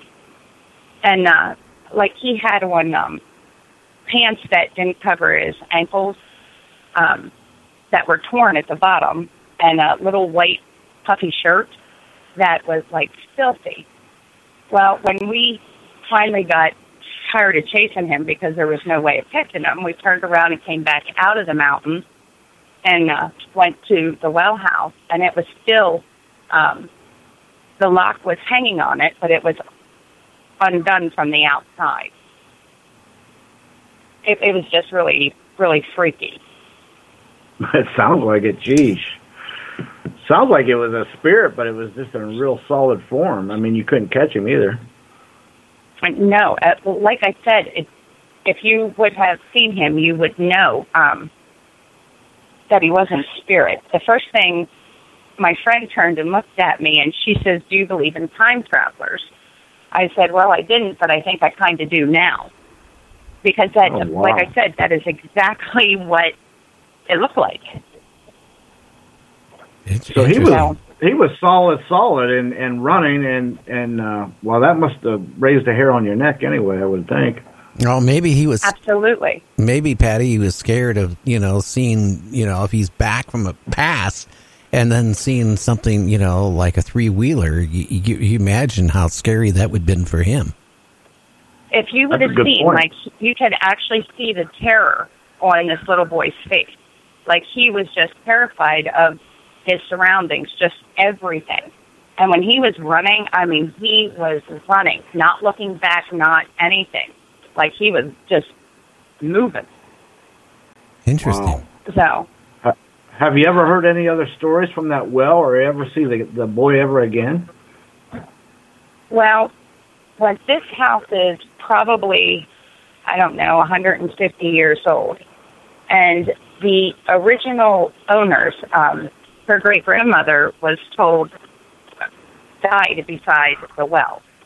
Um, he was messing with uh, some type of, of lawn equipment, and uh, it fell on him and decapitated him.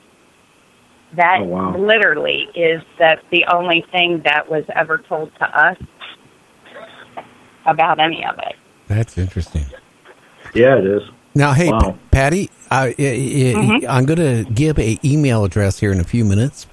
So if you get a pencil and Okay. paper handy, you know, write the email address, you know, and send me a, a little thing that you know you were on the show. I have your number, so I'll match it and I'll send you a book out.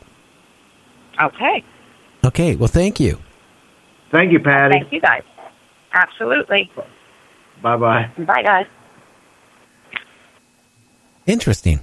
Yeah. Could you? That was interesting. Can Wow. you Yeah. imagine though, if somebody is from the past, ex- example, and all of a sudden you're on a three wheeler, you know, and you know all the noise it would make and the speed. I think that would scare the you know what out of somebody from the past, like you wouldn't believe. They'd think you're a demon. Absolutely, you figure a ten year old boy if he if he passed through some kind of portal or something and come out into you know nineteen nineties or whatever from the eighteen eighties and seen a three wheeler and two uh, women on it coming at him, I bet he would hightail. He wouldn't even know what to think about something like that if you think about it. Oh yeah, and especially what women would be wearing in the 80s or 90s, you know, compared to what he was wearing. Again, the, the you know this the dress, you know, of you know, it just all that would be combined. It'd be scary. Absolutely, and and the noise, you know, the, uh, you know, if, if if he was from the 1860s, whatever, there was no mechanical uh, machines that were running like that, and, and people riding them, you know, a mechanical horse or whatever, and it would have been loud because I had one of them ATCs. They were loud and. And it's coming right at you. That would be scary. First of all, he'd be scared anyway by just passing through time. Not to mention what he's seeing. Well, considering it doesn't have four legs and it's not a horse, I would be, you know, kind of, you know, uh, in shock myself.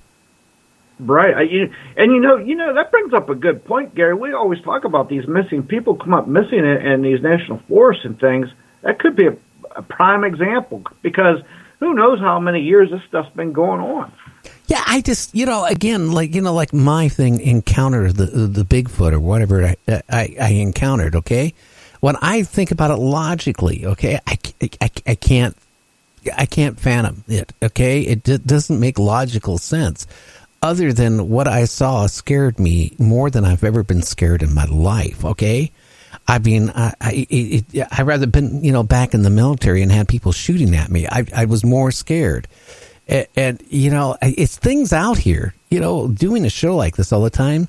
Either everybody uh, uh, a guest is a crackpot, or there's a lot of things out there that we just don't understand.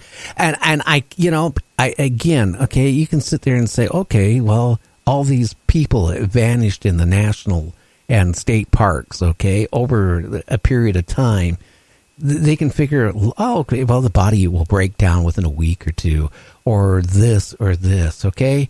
Well, the clothing doesn't break down, not that fast. So I mean, if somebody's wearing jeans and a jacket and has a gun, or you know, that that stuff should be there. So when they're out looking for the people, they should find that. But it's so many people, i i i and, and not just in the national forest. You know, I was reading statistics here a week or two ago from the FBI. The amount of people that go vanishing in the United States every year with no trace. No, just like they never existed. They're gone. And, they, and and even with the DNA, they can't find them because there's no trace of where they ever went. Where are these people going? Really, and, and here's the thing: there's so many of them that they would be piling up. They wouldn't just be.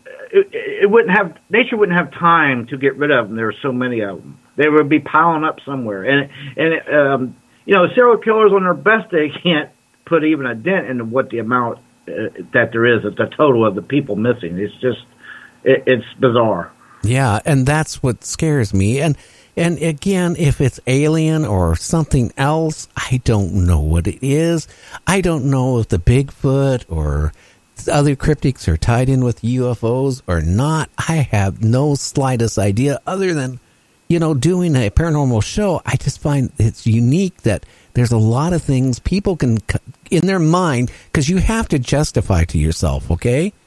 That this Yeah. is how it is, okay? Oh, come on. We, we, we're the only living humanoids, uh, you know, advanced, whatever, in the whole universe or other, whatever is out there. We're the only ones. I don't buy that. I, I don't buy that. So, no, that's pretty arrogant. That's arrogant thinking right there. well, yeah. I mean, seriously, you know, back at one time, you know, when people were over in, in Spain and in Europe and England, they, before they discovered the Americas, right? They thought they would go so far and fall off the uh, earth, and that would be the end of them. That was the end of it. And then they were shocked they found another continent. Okay, yeah. Well, that it, it, it that means people, the beliefs have changed. Okay, at one point they they thought, oh, like uh, Columbus figured, hey, you know, hey, if we go too far, we're going to fall off the earth. You know, it it it just makes you think that how naive people are. Mm-hmm. So Yeah, yeah, and you're right. Absolutely. It, now there is some people that will, to this day, that still say you you might fall off the edge of the earth, but I don't believe it. Not not at all. And you know, you know, them people. You know what I'm talking about. But um, yeah, it, listen. I think there's life teeming out there now. Intelligent life, not so much, but there is intelligent life out there. Even Drake's equation says that even in our galaxy, there should be ten thousand different life forms that is intelligent. Well, do we are we really intelligent? Are Well, are, are we? too. Are we? Are, are we actually the most intelligent creature out there if, if, anywhere? Or are we very primitive and nothing more than a you know a, a, a cell that just does bodily functions basically? I mean, think about yeah. it. I mean, some technology is so far advanced of- of us. That's maybe how they look at us. So maybe when people claim that they have been abducted and go through all this pain, okay, they don't they don't treat us like they would treat themselves because they don't look at us like whatever they are. They just might look at us as a lower life uh, of you know the same way the same way you go to when you're in junior high school and you dissect a frog.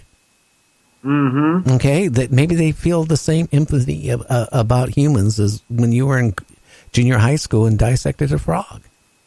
Or or you go to a science lab like the CDC and they got a bunch of right white uh, rats and they're you know experimenting on them, giving diseases and pro- probing them and probing them and, and and dissecting them too. Well, or Because dogs or chimpanzees or anything else.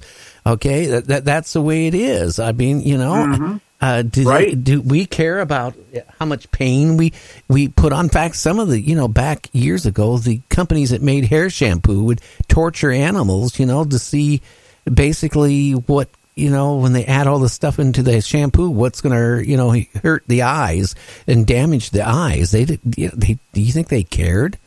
They bought the No. animals as lab animals, and they didn't have no They, they didn't feel bad if they hurt an animal. So look at the aliens. Okay, maybe a species comes down and, and then you know harvests eggs from a woman or takes your DNA or or even worse yet, takes you home for dinner. I don't know, and you know, puts you in the deep freeze. Do they get back to their planet? Maybe they got tens of thousands of people on that big mothership that were, you know, were a commodity.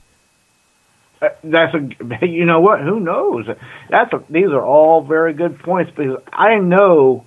Listen, you know, just the law of averages. Even if all these aliens are taking people for whatever, there's got to be a law of averages that some of these abductees are going to have a heart attack or just their time they're going to die, and and who knows what they do with them? Maybe they eat them. Maybe they don't. Re- they just throw them in a lake somewhere or ocean. Who knows? They just come up missing forever. Well, you know what? I can take you if you give me the money for the pl- uh, plane fare to get you there. There's a couple spots on this planet yet where you know uh, there's an island yet.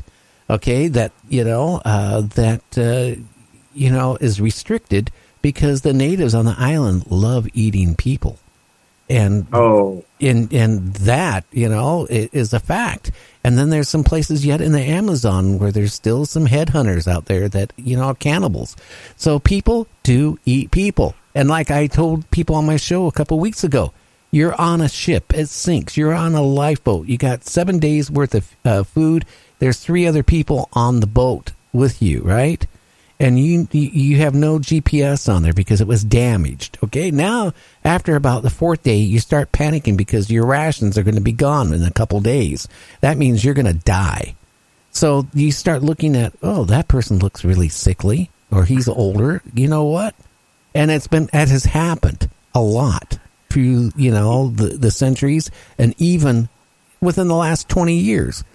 They'll, they'll somebody will end up, you know, uh, well, they don't give themselves away, but you know they are killed and ate. Yeah, uh, wasn't wasn't there some kind of connection to that with the uh, like the Moby Dick story or something like that out the sea and then uh, I don't- on a lifeboat. I don't Very know. much like you're saying, yeah. But You it know, was and, and, uh, it, yeah. it happened during World War II. It happened back about twenty years ago. I can't remember the case, but there was a couple of survivors of a shipwreck, and uh, one person was hurt, and you know they didn't have enough food, and when they didn't have enough food or whatever, they they started uh, eating a person that was on there. It was it was a major news story about twenty years ago. So that tells you if you're in a situation where you know survival you don't know what the guy next to you would do. So you're trying to tell me that aliens are going to come down here and, and bring you a box of chocolates and give you some flowers and say, "Hey, I'm here to protect you."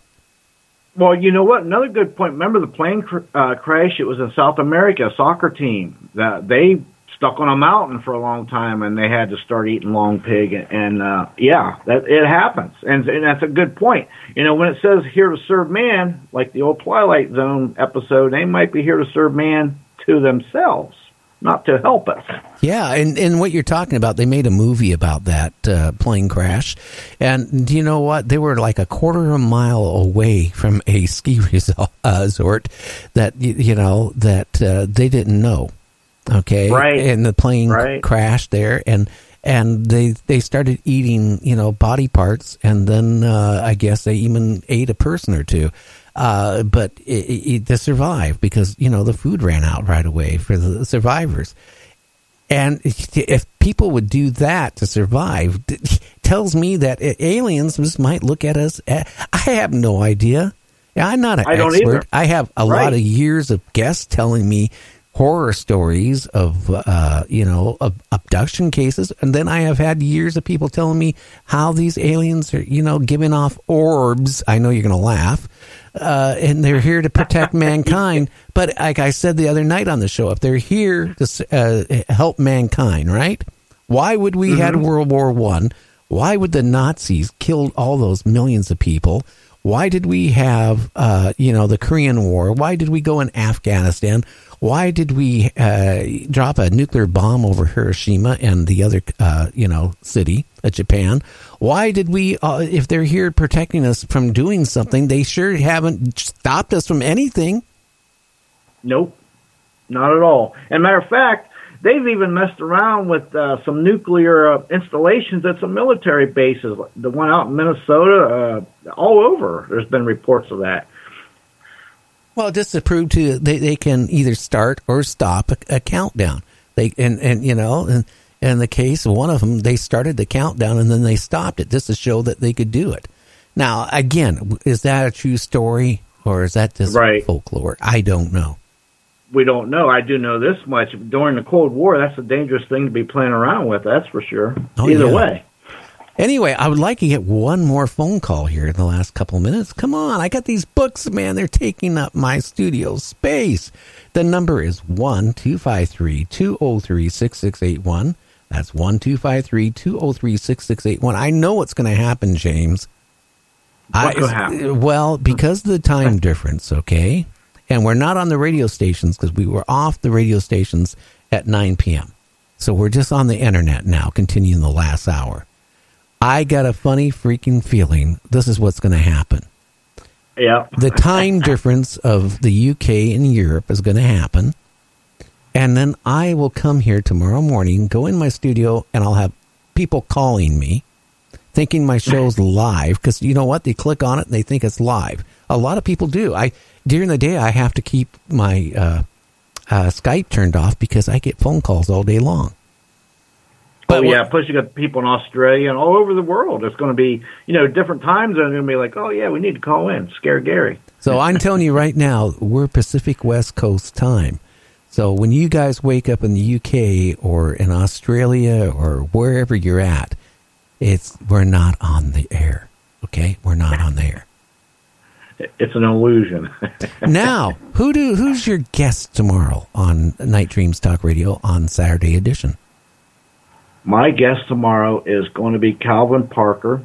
Um, he's got an incredible incident that happened to him. It's going to be absolutely bone chilling. He was abducted by aliens in uh, 1973 from uh, Pal- Mississippi. I, I know I probably pronounced that wrong, but him and his friend were just innocently fishing. And they were abducted, and he's going to tell about the, I mean, bone chilling events that happened with the aliens and them and what all happened. I can't wait. It's, I, it's listen. I'm excited. I'm probably going to be scared too. Well, you know what? He is one of the first persons that actually said, when I asked him, I said, Did you feel they had a friendly, warm intent with you? And he said, No.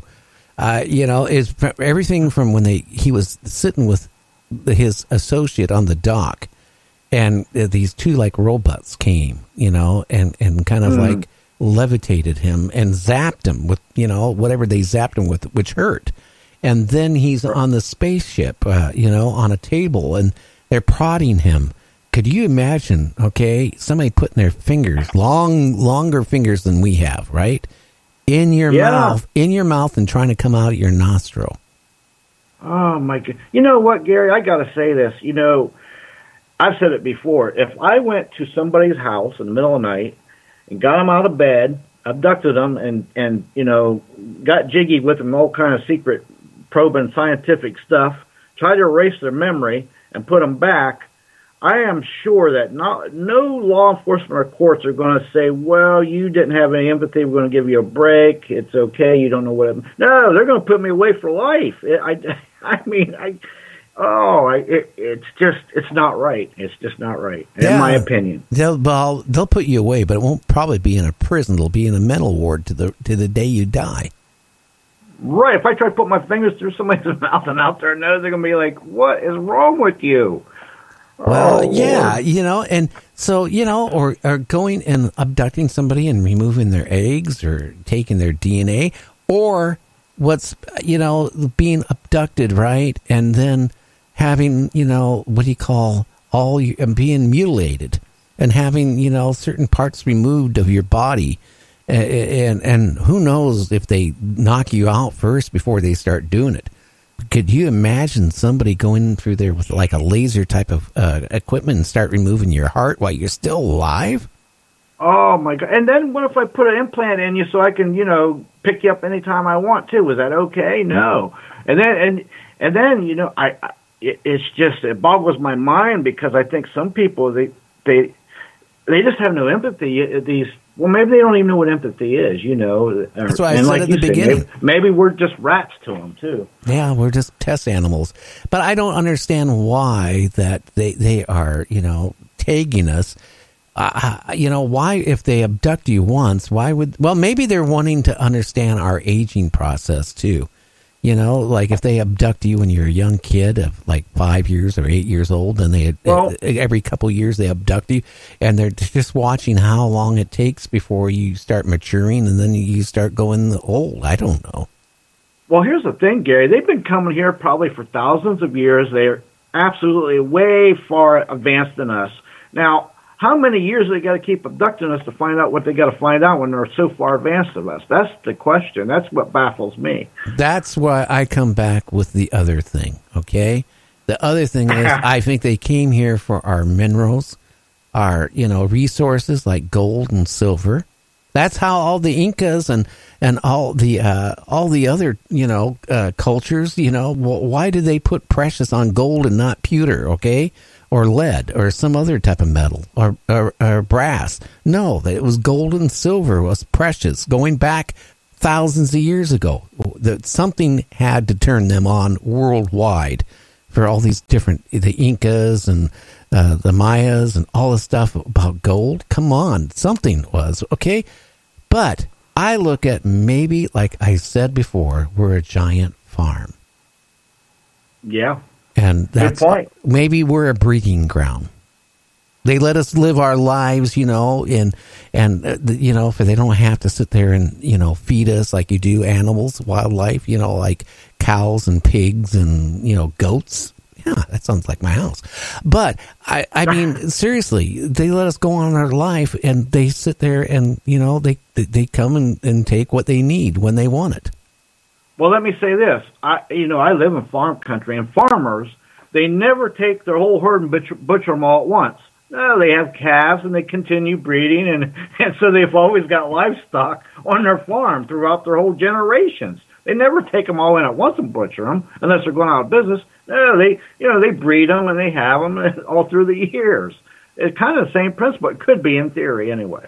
Well, it could be. I mean, God, I mean, look up. Maybe we're supplying a couple planets. You know. Well, that's the thing. Who knows how many different races there are? Like I said, I know 20 some years ago, I did see a document that showed 168 different alien races that our government knew. Now, I don't know if how how legit the, the document was, but it sure looked pretty good to me. And that was 20 some years ago. And I'm sure in 20 some years, it probably added a few more to it. And and like any other biological entity, there's good, bad, and there's ugly. It, that goes with humans and all dogs, anything. Uh, well, anyway, we're down the last two or three minutes. I'm going to say this: don't worry about folks about you know UFOs and Bigfoot and all that stuff. What you need to worry about is kind of was interesting. They said it's a possibility. Now they said it's going to fly by Earth by about 4.6 million miles, which that is actually, when you think about it, very close. And again, you know, how accurate is that 4.6 million miles? You know, again, it could be totally off. You, if you remember Russia back in the early 1900s, a asteroid hit the uh, Russian. Tungus, Tunguska. Yeah, and took out 1,700 square miles of trees and whatever was there living was gone instantly. Now, they said a size of an asteroid of a school bus, you know, a large school bus, would take out a city. Oh yeah. But now, the uh, NASA, and it's on the news today, and actually since yesterday, there's an asteroid the size of a football field. Oh, that's dangerous there. and it said it's going to fly by Earth, and they said it's one. It's on the warning list. Okay, that Oh. when it's on a warning list, that's when they start getting concerned. Uh, that is the size of a football field. Mm. Now, could you imagine if that hit? Well, how much Oh, yeah. area damage it would take out? And it's and depending where it hits, if it hits the ocean, you're gonna have 500 foot tidal waves. If it hit, uh, say, um, in Yellowstone, where you got the super volcano, Oh, then say it wouldn't trigger that? Yeah, well, if it did that, you could pretty much kiss man. Uh, that would be an extinction. Uh, Yeah, they call they call that Ellie. Yeah, that's it. If it hits anywhere in the Midwest, you're talking a couple thousand mile range, it'll be just vaporized. Right, and then with that, you got what they call like a pretty much a nuclear winter after that, and it's just it's all downhill. It's just bad. Yeah, well, that gives you a lot of time to have sex for, you know, to try to relieve the stress. I don't know. Well, that, you know, I just wanted to bring that up tonight. So don't worry about UFOs. You know, it, are there UFOs and aliens? I don't know. Okay. I've, Well, ne- think I've never one- shook hands with 145 one. million need to stop it and help us. Yeah. saying. Yeah, well, maybe, maybe, maybe they can help what's going on in Washington D.C. Anyway, tomorrow, guys, tune in to uh, James Christbaum's show on Night Dreams Talk Radio after dark Saturday. Uh, he has a great uh, uh, guest, Calvin Parker, who was abducted, and uh, he is a great guest. I've had him on my show. Uh, this is one show you do not want to miss tomorrow, and he's on between four and five Pacific time. And what on the East Coast time, my friend? 7 p.m. Eastern Time to 8 o'clock Eastern Time. Okay, everybody, I want you to have a good night. And, you know, hey, well, we got two books to give out tonight. Everybody, have a great one. We'll catch you on Monday, and James will catch you tomorrow. Take care, All James. right. Bye bye. Bye.